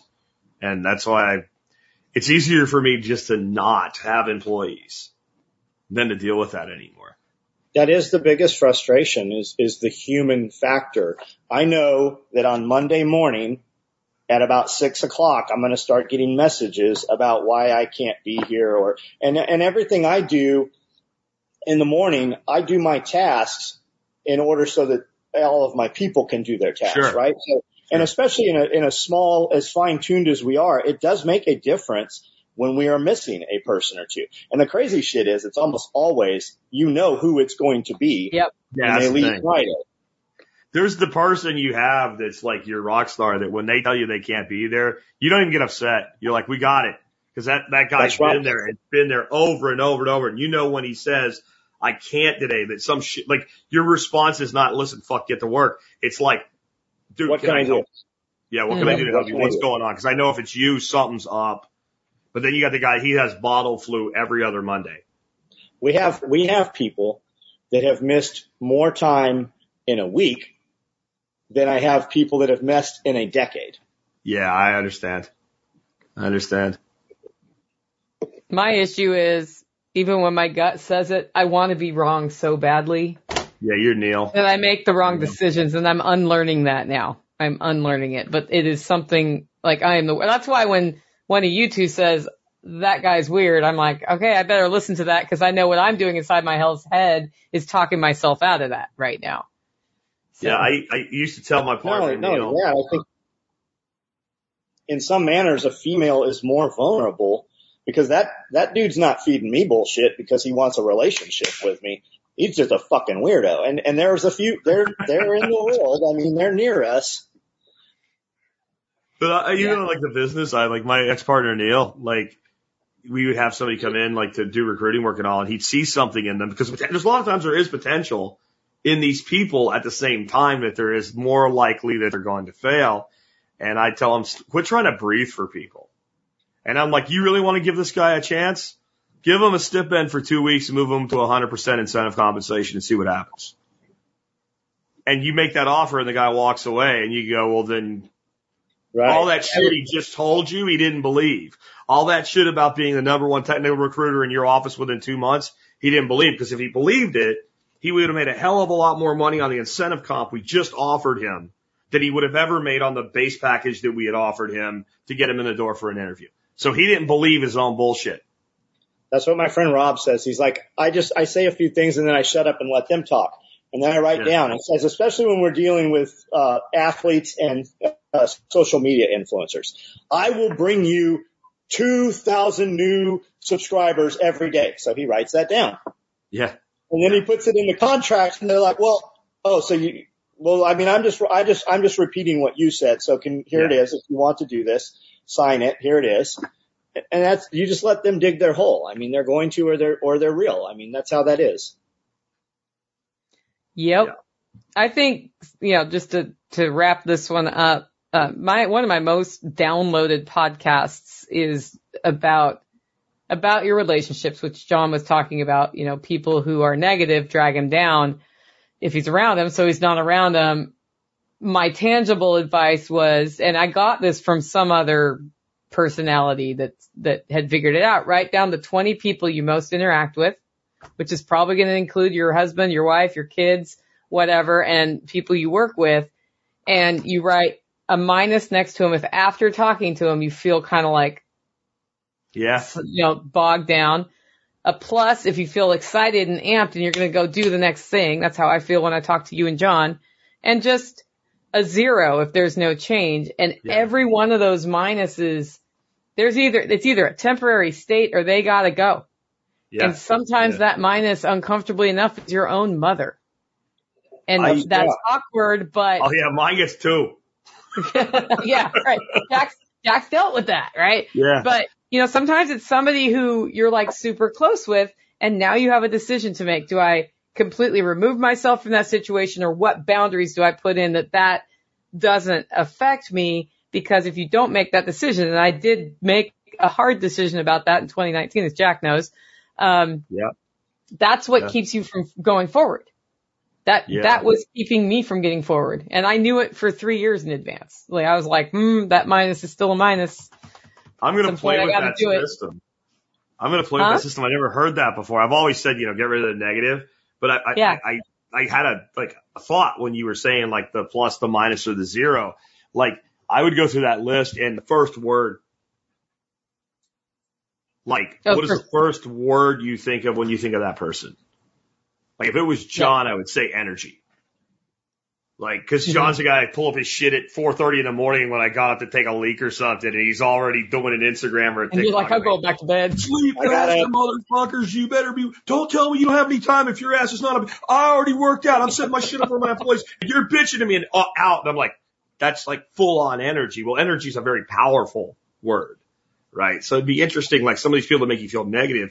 Well, what would be the word you would associate with them? Some would be drain, but others might be like nervous. Cause I don't like talking to fucking nervous people. Like the, the thing that'll set my hackles off, like John was talking about earlier, if that motherfucker seems twitchy, and I don't mean necessarily physically, but just there's this sense of this person's got, got this nervous energy, like that's the same thing a dog picks up on. Like when your dog loves everybody, and then they see this person, and the fucking dog's like, nah, no, Nope. I'll fight this bitch.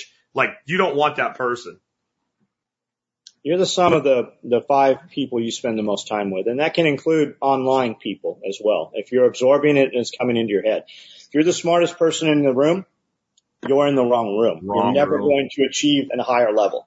You can be the king of your tribe or the pinnacle, whatever you want to call it, but you will never raise higher until you are around other people. If you are around mediocre people, you are mediocre. You, just because you're at the top, that just means you don't realize what you are. You have to, there's, there are a whole nother world. There are always other, other levels.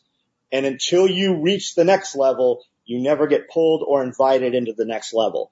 So it's, com- it's comfort. It's comfort and complacency. There, it's the same thing. Comfort breeds complacency and that is when performance stops. So my kind of thing to be in the inner circle is you have to be better than me at something that's positive. Yes. Right. You're not going to be better at me than there's going to be things I'm going to be the best at within any circle of friends or whatever. But there's going to be something that I aspire to be more like you in some way. Like there's people like I aspire to be more personable and they're wonderfully personable people that remember th- personal things about people that I struggle with because I'm so much, much up here at the top level that I don't drill down and I want to be a little bit more like them. Right. So I can be better at, at podcasting than you, but you better, better at something because everybody is and, and everybody should qualify, but they never will, right? Everybody is a freaking genius at something waiting to tap into it, but I'm looking for the people that figured at least one of those things out and are really doing something with it. Or I, and it's not being an egotist or whatever. Like, how many people can you have that you have that relationship with? And I don't know what the number is, but it's not a thousand. I can't keep up with a thousand people on a regular basis. So there's some limit to that number. So there must be some mechanism of filtering. As a business person, my mechanism for filtering how many people get a product is a price, right? And the price to pay to be in like truly in an inner circle is that there's some way that you make me better as a man. And I hope that I'm doing something that makes you better as a man or a woman at the same time. And if I'm not, then I feel like I'm not upholding my side of that agreement. Even if we don't have a formal agreement, like that's, I, think with, among successful people, there's this innate understanding of that type of agreement that we will both lift each other in some way. And not just lift, but challenge, right? Like actually like make the person like think, man, fuck, I thought I was good at this. I suck. Look how good they are at this thing. If you don't find yourself asking yourself, what the fuck am I doing here with these guys? You need to be with some different guys. I have Guys, people in yeah. my life that I truly perform. When I do things, I do them in a manner as to what these people will think about how I did it because I want to be more included with them. I want them to invite me places, right? Pull me up. And then I find myself again, what am I doing here with these people? And if you don't have that, you need some different people. Like that needs to happen occasionally in your life. The more frequent, the better. Um, but that, that's that's just how that is. You're if you're the smartest person in the room, you're in the wrong room. I have people that have are around me, and I'm like, I am a better person when I am next to Josh. I am a better person when I am around Pierre. I have people in to have conversations because I'll be dead set on doing something and I will invite the people that will, I think are going to try to change my mind and tell me why that's a bad idea. Like you need this board of directors in your life, right? You need Yeah. the people that have your best interest at hand. And I'm like, okay, this is what we're going to do. I need you to tell me what I'm missing and why we're not doing this. And everybody should have those people. And if you don't, you need to find those people. You know, they say dress for the job you want in business. It's the same with your, the people you hang out with. Yes. Be around people that are doing things that you want to learn how to do or that you want to do. And then instead of must be nicing them to death, ask them how they did it. Right. Ask Like- them how they did it. They're, they're happy to share. Usually they're like excited somebody actually noticed and asked rather than saying, you know, must be nice. Yes, we are very excited when somebody genuinely wants to have a conversation about how to do something, especially if we feel like you will actually do it. Go do it. Yeah. some a conversation I had in June Self Reliance Festival was with Drac and you that I overheard. That I haven't finished executing on it, but it was one of the most exciting conversations for me there. Is when he explained, John, how you go to a trade show and everything that you have packed is packed in a way that it comes out in a specific order and goes up and it goes back in that order, making you super efficient. And I heard that and I thought, this is why I work so hard. You know, one of the things about the setup and teardown self-reliance festival is that's not, it's, it was more in place this time, but I had just spent days getting ready for self-reliance festival because we played the where's the game. Yeah. Yeah. The, and the where's the game messes you up, but it, I heard that and I thought that's exactly right. Like the PA system needs to be lined out that way. We took most of the stuff home. We're going to actually come out and get another truckload to, to get it into that state so that next time it's even easier and it's inventoried and it's ready to go. Uh, that would have never happened had I not been standing there listening to, to Drac talk about what he admired about you. So I think the most important thing when we show up at a trade show, um, guys are like, are you ready for the show? What about the, I'm like, I don't care anything about the product at a show. We are there to perform. And they're like, what do you mean? I go, every person that came to this show and there's going to be 10,000 people that came directly because my company is at that show. I'm going to engage, look them in the eyes and speak to them as long as they want to have a conversation. I am at a show to talk to the people that came to see us. It is a performance. I am there to perform and give them whatever it is that they need while they are there. And I don't know anything about sales or money or product at all. People don't come into my booth at a trade show to talk about product. They come to talk to us. And I texted several people Saturday morning. I'm like, bring it. And they're like, what do you, and they knew what I meant. I'm like, Yeah. every person here could be someplace else right now, but they chose to be here. So we have to give them exactly what they asked for plus more. Yeah. And that, and that's, I think that's something it's easy to forget or we get so locked in the detail that we don't see that bigger picture. Yes. And it's when you open yourself up that that accident, the, the accidental thing that happens where somebody's walking by, like I had a guy moved to uh, near Summertown from Washington State, and he said, "How do I find community?" And I saw somebody else walk by, who I knew lived within you know an hour, half an hour, an hour of him, and I said, "Well, you talk to her." You two need, where do you live? Where do you live? That's, that's your start. Start hanging out because you will, you will have a community in a month if you do. And, you know, you always, like the universe provides. It was just boom. I saw that happen so many times this weekend and, and it's just, it, it's always fun to watch, I think. Yeah, do do the things that you believe are the right things. Show them, and the right people will show up. It's you know this weekend I took I probably did 50 times when people were like, hey, can I see your rabbit setup? And never did I say no until the very last one at eight o'clock at night. Some dude's Yeah. like, hey, are you kind of a are you kind of a recluse? I'm like, what are you talking about? He's like, well, I want to see the rabbit set up and I haven't been able to find you. I go, you didn't try hard enough because I've done it. 50 Yeah. I've been standing all by the rabbits all day. Literally only one dude that I didn't do that for because we were shutting down and I had something I had to do right then. Yeah. But, and, and the real answer is 50 people were able to do what you were not able to do. Yeah. You didn't want And it hard enough. That requires getting over the shy too. How do you take positive action when there is anxiety from Freedom Media Corporation? I don't understand anxiety, so I, I really can't answer that. Like I don't, I don't know. And you might ask my wife and she might pinpoint my anxieties. But if you ask me, I don't know what the, I don't think I have anxieties. I don't think I have, I don't know. I, I don't know that I've ever experienced it. I mean, I, I was federal search warrant, execution, explosives of, you know, CNN three days, go to prison, looking at 11 years. I probably had some anxiety right there, but I was on bail for 24 months and really built my life to what I wanted to be in that 24 months with all, I would literally forget. And sometimes I'd be out doing things. I'd be like, oh man, I gotta go to prison. Maybe I had some anxiety there, but I have zero anxiety now. Com- there's nothing happening in my life compared to what I've already done. So I don't, I don't know. John, what's the name of that Star Wars critter that's right by your freeze dryer? Cause I forget. Tauntaun. A tauntaun. A tong tong. So here's what happened to me last week because I do get anxiety. I we we got there Wednesday night. I I think I checked in at, at SOE and then I went to to to the event headquarters, which was at our Airbnb with internet and a printer.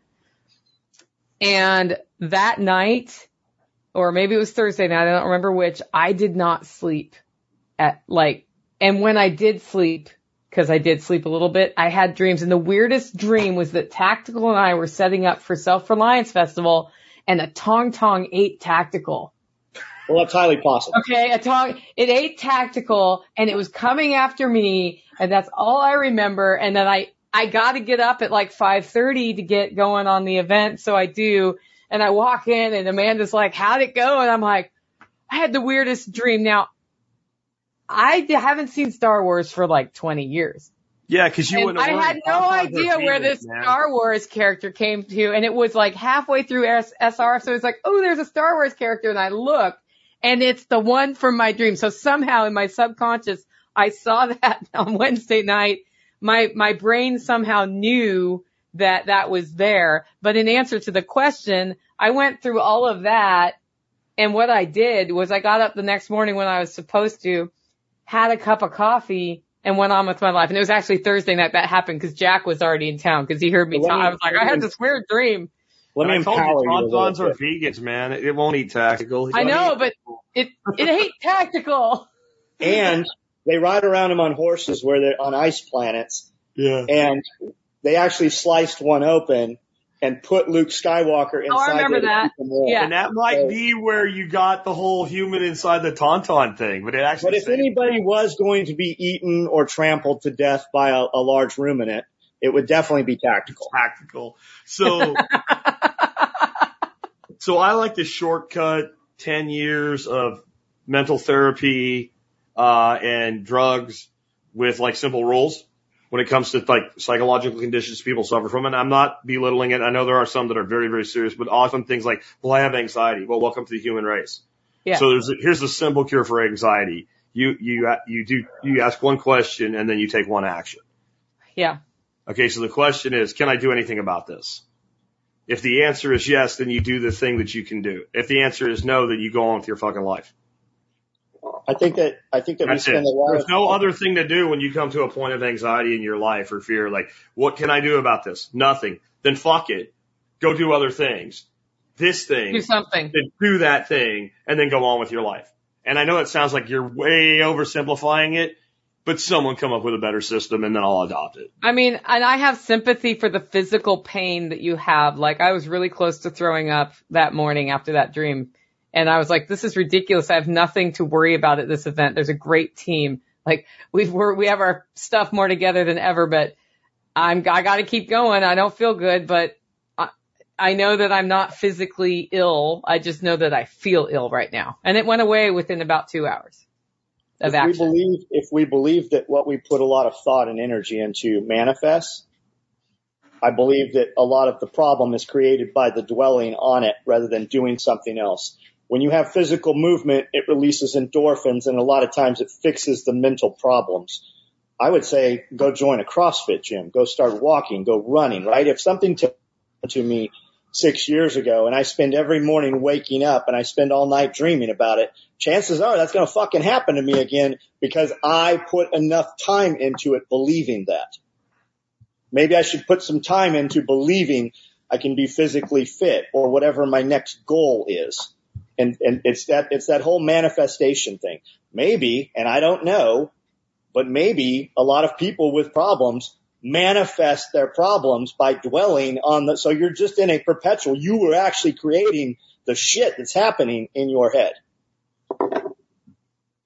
Okay, so um, in in chat, I was asked if a I had gotten a fortune in email, and and I went to my email and I looked, and it's hilarious. So I'm going to read it to you all. It says, "Blessed are the children, for they shall inherit the national debt." Yes. I don't think more needs to be said about that, but thanks You for know, the sending that. Anxiety thing though, that took me right back to my old man when I was a kid.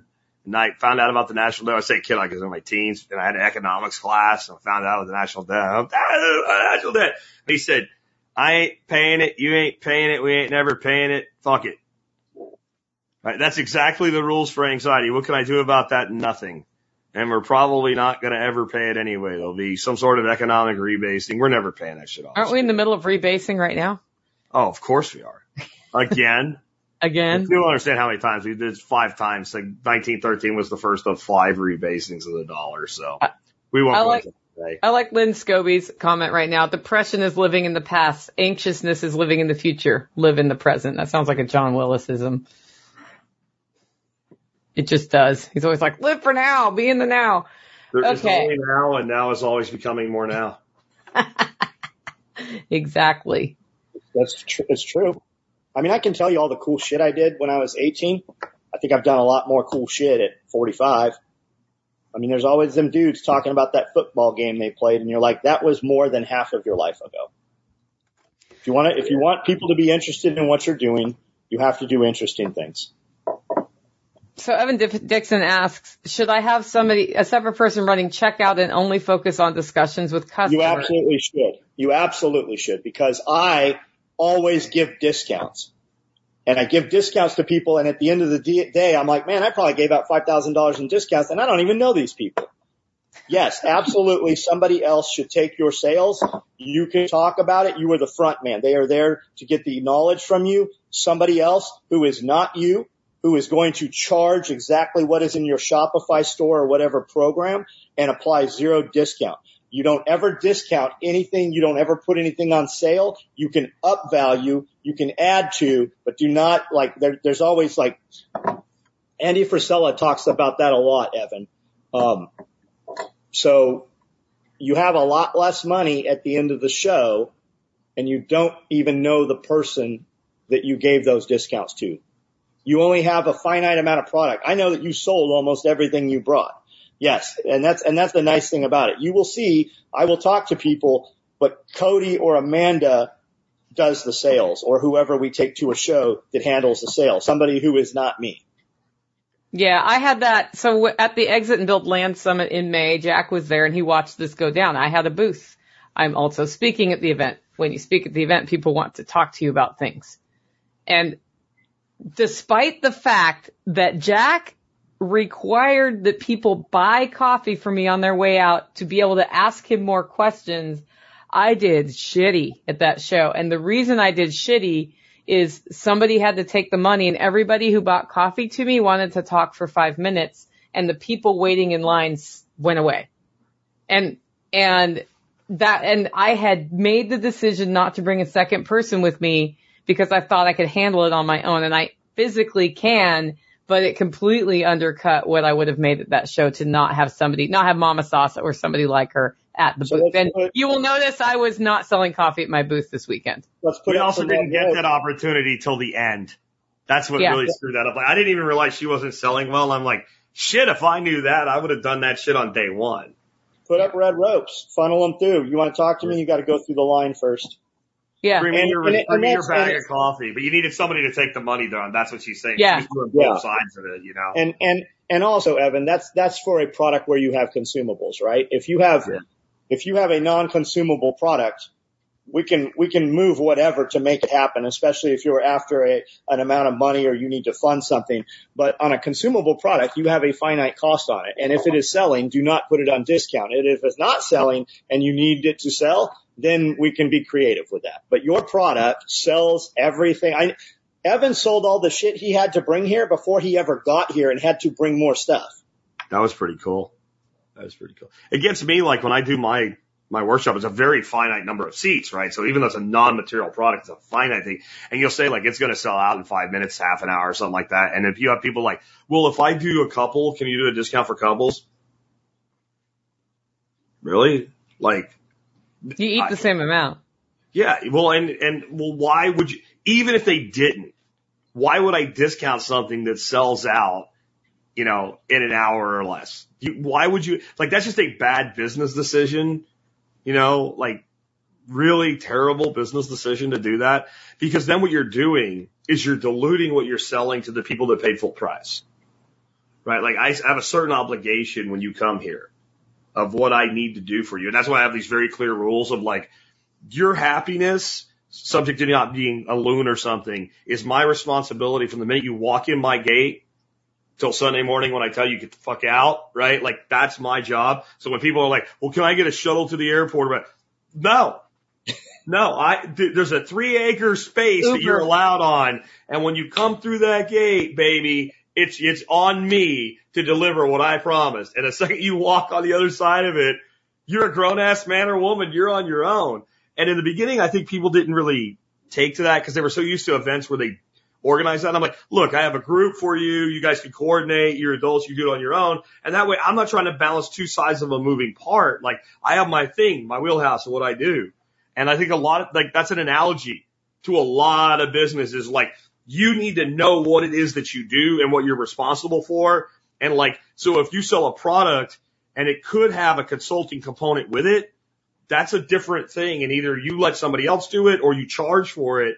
I'm not going to spend four hours consulting with you on a product you pay me $200 for. Cause you can't get an hour of consulting for me for two. We, we're not even in the, like, I don't even want to do it, but we're talking thousands of dollars before I even talk about consulting on something. Yeah. I always, You know, I've been growing. Go ahead. I always put a price on it that I think they won't take, and then they always accept it. That sucks.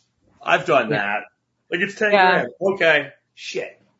Now I gotta do Well, it. I mean, choose a price you're happy to do the work for, Jack. I have been growing Holler Roast seriously for five years since my first presentation at Jack Spirko's workshop. Launched it right after that. I'd already been selling coffee and my coffee has been on sale at a discount zero times. Now, if you log into Jack's MSB, there is a coupon code. I will work with personalities, right?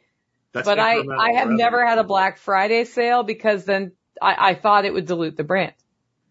It would. Yeah. So what you have with me or anybody else you ever do it with me is you have a fixed cost advertising program. Yeah. That, that's what a discount through a private membership club is. It's not really a discount. It's a fixed cost advertising program. So if you were going out buying Google AdWords, for instance, and pushing traffic to your site, you wouldn't say that you're discounting because you're spending money on marketing and advertising, but you'd have a variable cost depending on how well your traffic converted. Where when you do a discount agreement with a private membership association, you have a fixed cost of acquisition for customers and you're in control of that. You decide what that number looks like. Uh, but my first piece of advice to you was, Raise my prices. but- and did I know what your price was? Yes. I did not. Oh, I thought When you I- did. I no, guess you didn't first- listen to my, my presentation. Like my Yeah. first time that I told you to raise your price, I didn't even Raise your price two dollars and I went like this. Yeah. I said Yeah. nothing. Yeah. Actually yeah. bit my lips. Like just raise your price two bucks right now. Like I don't need to know the fact that you were selling the way you were before you had any real traction meant that you were undercharging. I had breakfast with James Yeager for three years every morning, and we there was hundred times probably when guys would be grumbling about needing more money or whatever. So we'd talk about their product. It was oftentimes knife makers. Do you sell everything you make? Does it sell out in five minutes? Raise your prices. And James would get all serious. He's like, you know what happened every time I raised my prices? And the first few times, I'm like waiting to hear what this was. He's like, I made more fucking money. And that was always the answer. It wasn't some deep shit. Like if you can't, if you sell, if you can't get enough of it, raise the price, deal with higher, higher end customers. Well, and so you'll either make more money or you'll make the same amount of money doing less work. Yep. And, and both of those are good things.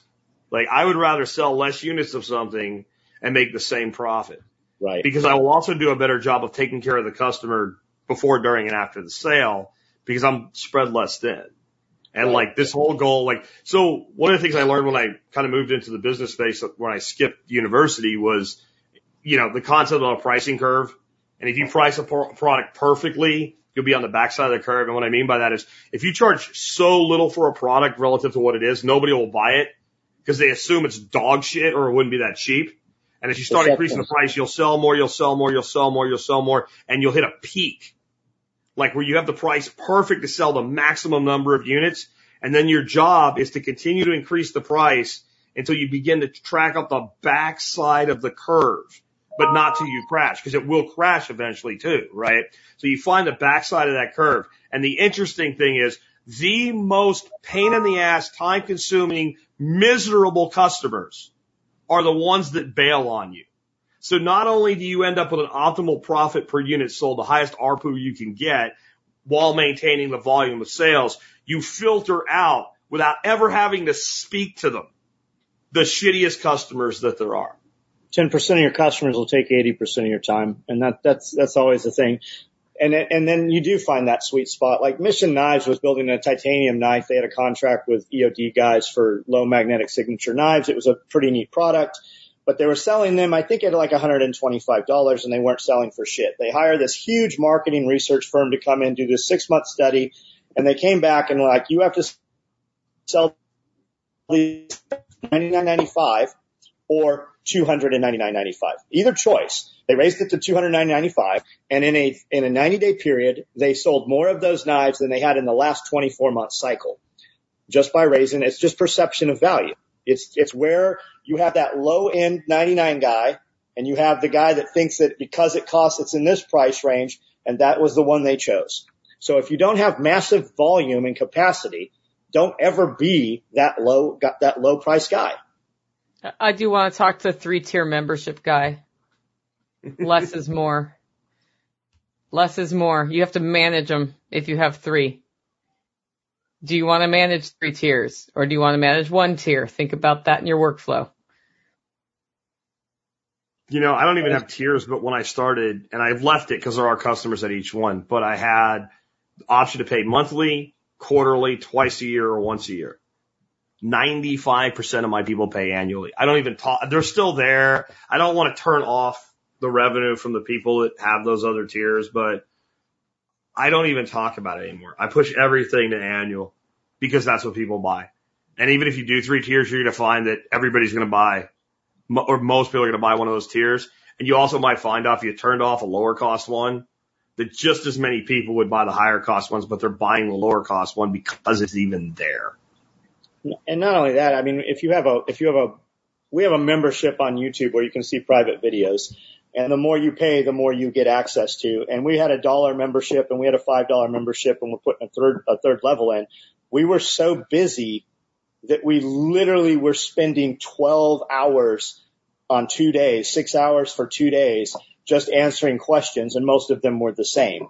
So we've just, we still have that. You get to see it. You just don't get to ask the questions at the dollar level. And a lot of times when you turn off that lower level, your performance on the higher end customers is better because they feel more elite. They have access to something. Yeah. And that really is what it all comes down to is how much access do you give people to you? Now I will add real quick when it's like soft product, like I am totally about in an info marketing segment, like, you know, you sell a thing and then you upsell from that thing. Or if they say no, you downsell from that thing and you cross sell from that thing and you automate all that shit. That's fine. But when you're tiering basically like you're calling a product a membership and you're tiering it out of the gate, I would rather sell it like this and say, Hey, we have a, pre-, like, then I'll back, maybe then I'll back sell you some sort of premium access, but I don't really want to give the choice going in. It's a good point. Okay, we got a few more questions here and, and looks like we're getting towards the Two end hours. of it. Yeah. Uh, first of all, the comment, the Plant Guild class was great. Thanks for putting it together. John, thanks for helping me talk to Billy about my nursery. Awesome. Welcome. Hi, Nicole. Are you ready for the great coffee bean shortage? Always ready. Okay. Um, if anybody wants to know more about that, uh, coffee's going to go up in price in the next year or so. There's been some crop failures. It's not as bad as they say, but a lot of the larger coffee providers have bought up things that they don't usually just in case, which means coffee roasters at my level have a hard time sourcing it, but we've known it was coming for a whole year already. We've known it's coming for a year. So I have some stores. If my, if my, um, business triples in the next six months, then I'll have an issue, but I won't be sad if it triples in the next six months. Survivalizer, talking about your, your tiers and having that higher level so it pushes people. You might find that a lot of people will just accept that. We put something called Expensify on some of our products when we would put new products out. And all it did was cost, you know, whatever, whatever the cost was, we usually added it about 20% more. So you would pay us 20% more and it literally did nothing. Tons of people gave us the 20% more. Nobody ever asked what they got. They just did it. So we have, we have an app on our, we have an app embedded in our shop where you can tip us. Now it only lets you tip, uh, up to, I think 20%. I wholeheartedly believe people would tip 30, 50 if they would let it. I, I guess it has to do with money laundering or something why they don't. But I am always very amazed when I look through the orders how many tips are on there. Now we always try to put something in there for the tip, like we do try to, but that's not agreed upon. They just do it.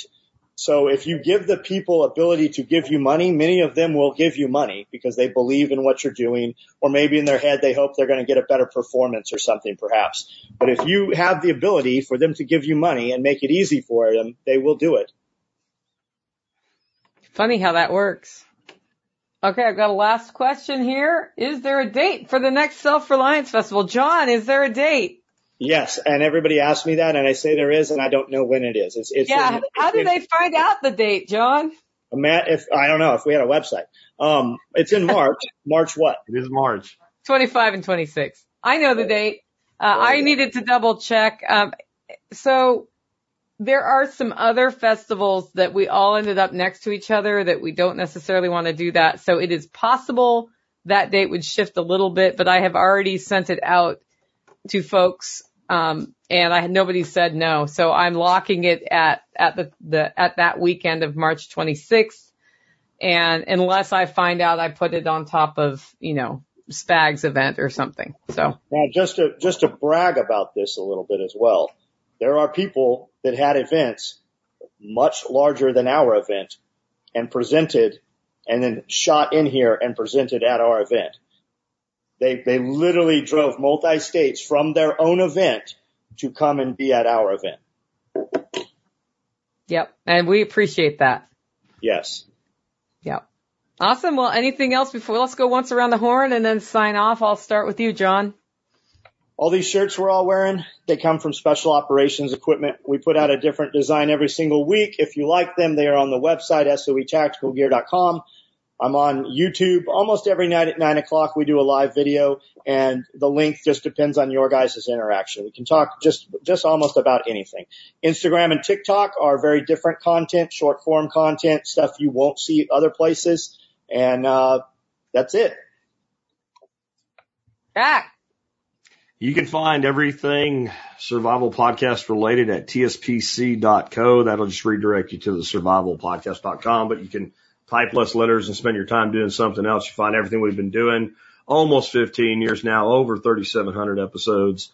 And, uh, we're going to keep cranking on for at least another decade or two. So we'll always be there. Come check us out. We're doing something that you will be interested in. If you're like, have you, I got an email in here while it's on. I want to know about rabbits. Put rabbits in the search box. You'll find lots of information. about Thousands. Lots of information about rabbits. Guys, I do a podcast. It's called Living Free in Tennessee and it's on any podcatcher that I have learned about. If, if it's not on yours, let me know and I will do what I can to get it on there. livingfreeintennessee.com is the website. And I do have another class coming up this fall, October 28th and 29th. We are doing a food forest install This is an event where there's camping on site. Nick Ferguson's teaching the class. We're talking about how we came up with the plan for it and why it took five years in my permaculture plan to figure out the where and how of it so that you understand what we considered and we feed you three meals a day and have a pretty good time. So if you're interested in a ticket for that, that's at livingfreeintennessee.com. On the cell phone, scroll down a couple posts. It's there on your computer. It's on the right hand side. I've got a few tickets left, not many. We're almost sold out, but that's my next focus for the month. Uh, thanks for joining us and we will, we'll see you next week for the usual Wednesday live. Awesome. You pull yourself up, they keep bringing you down. Are they gonna bail you out or just run you around? They said you should have a house the American way. Dollar down, a dollar a month, and you'll never have to pay. There's a better way to do this. Let me show you a better way.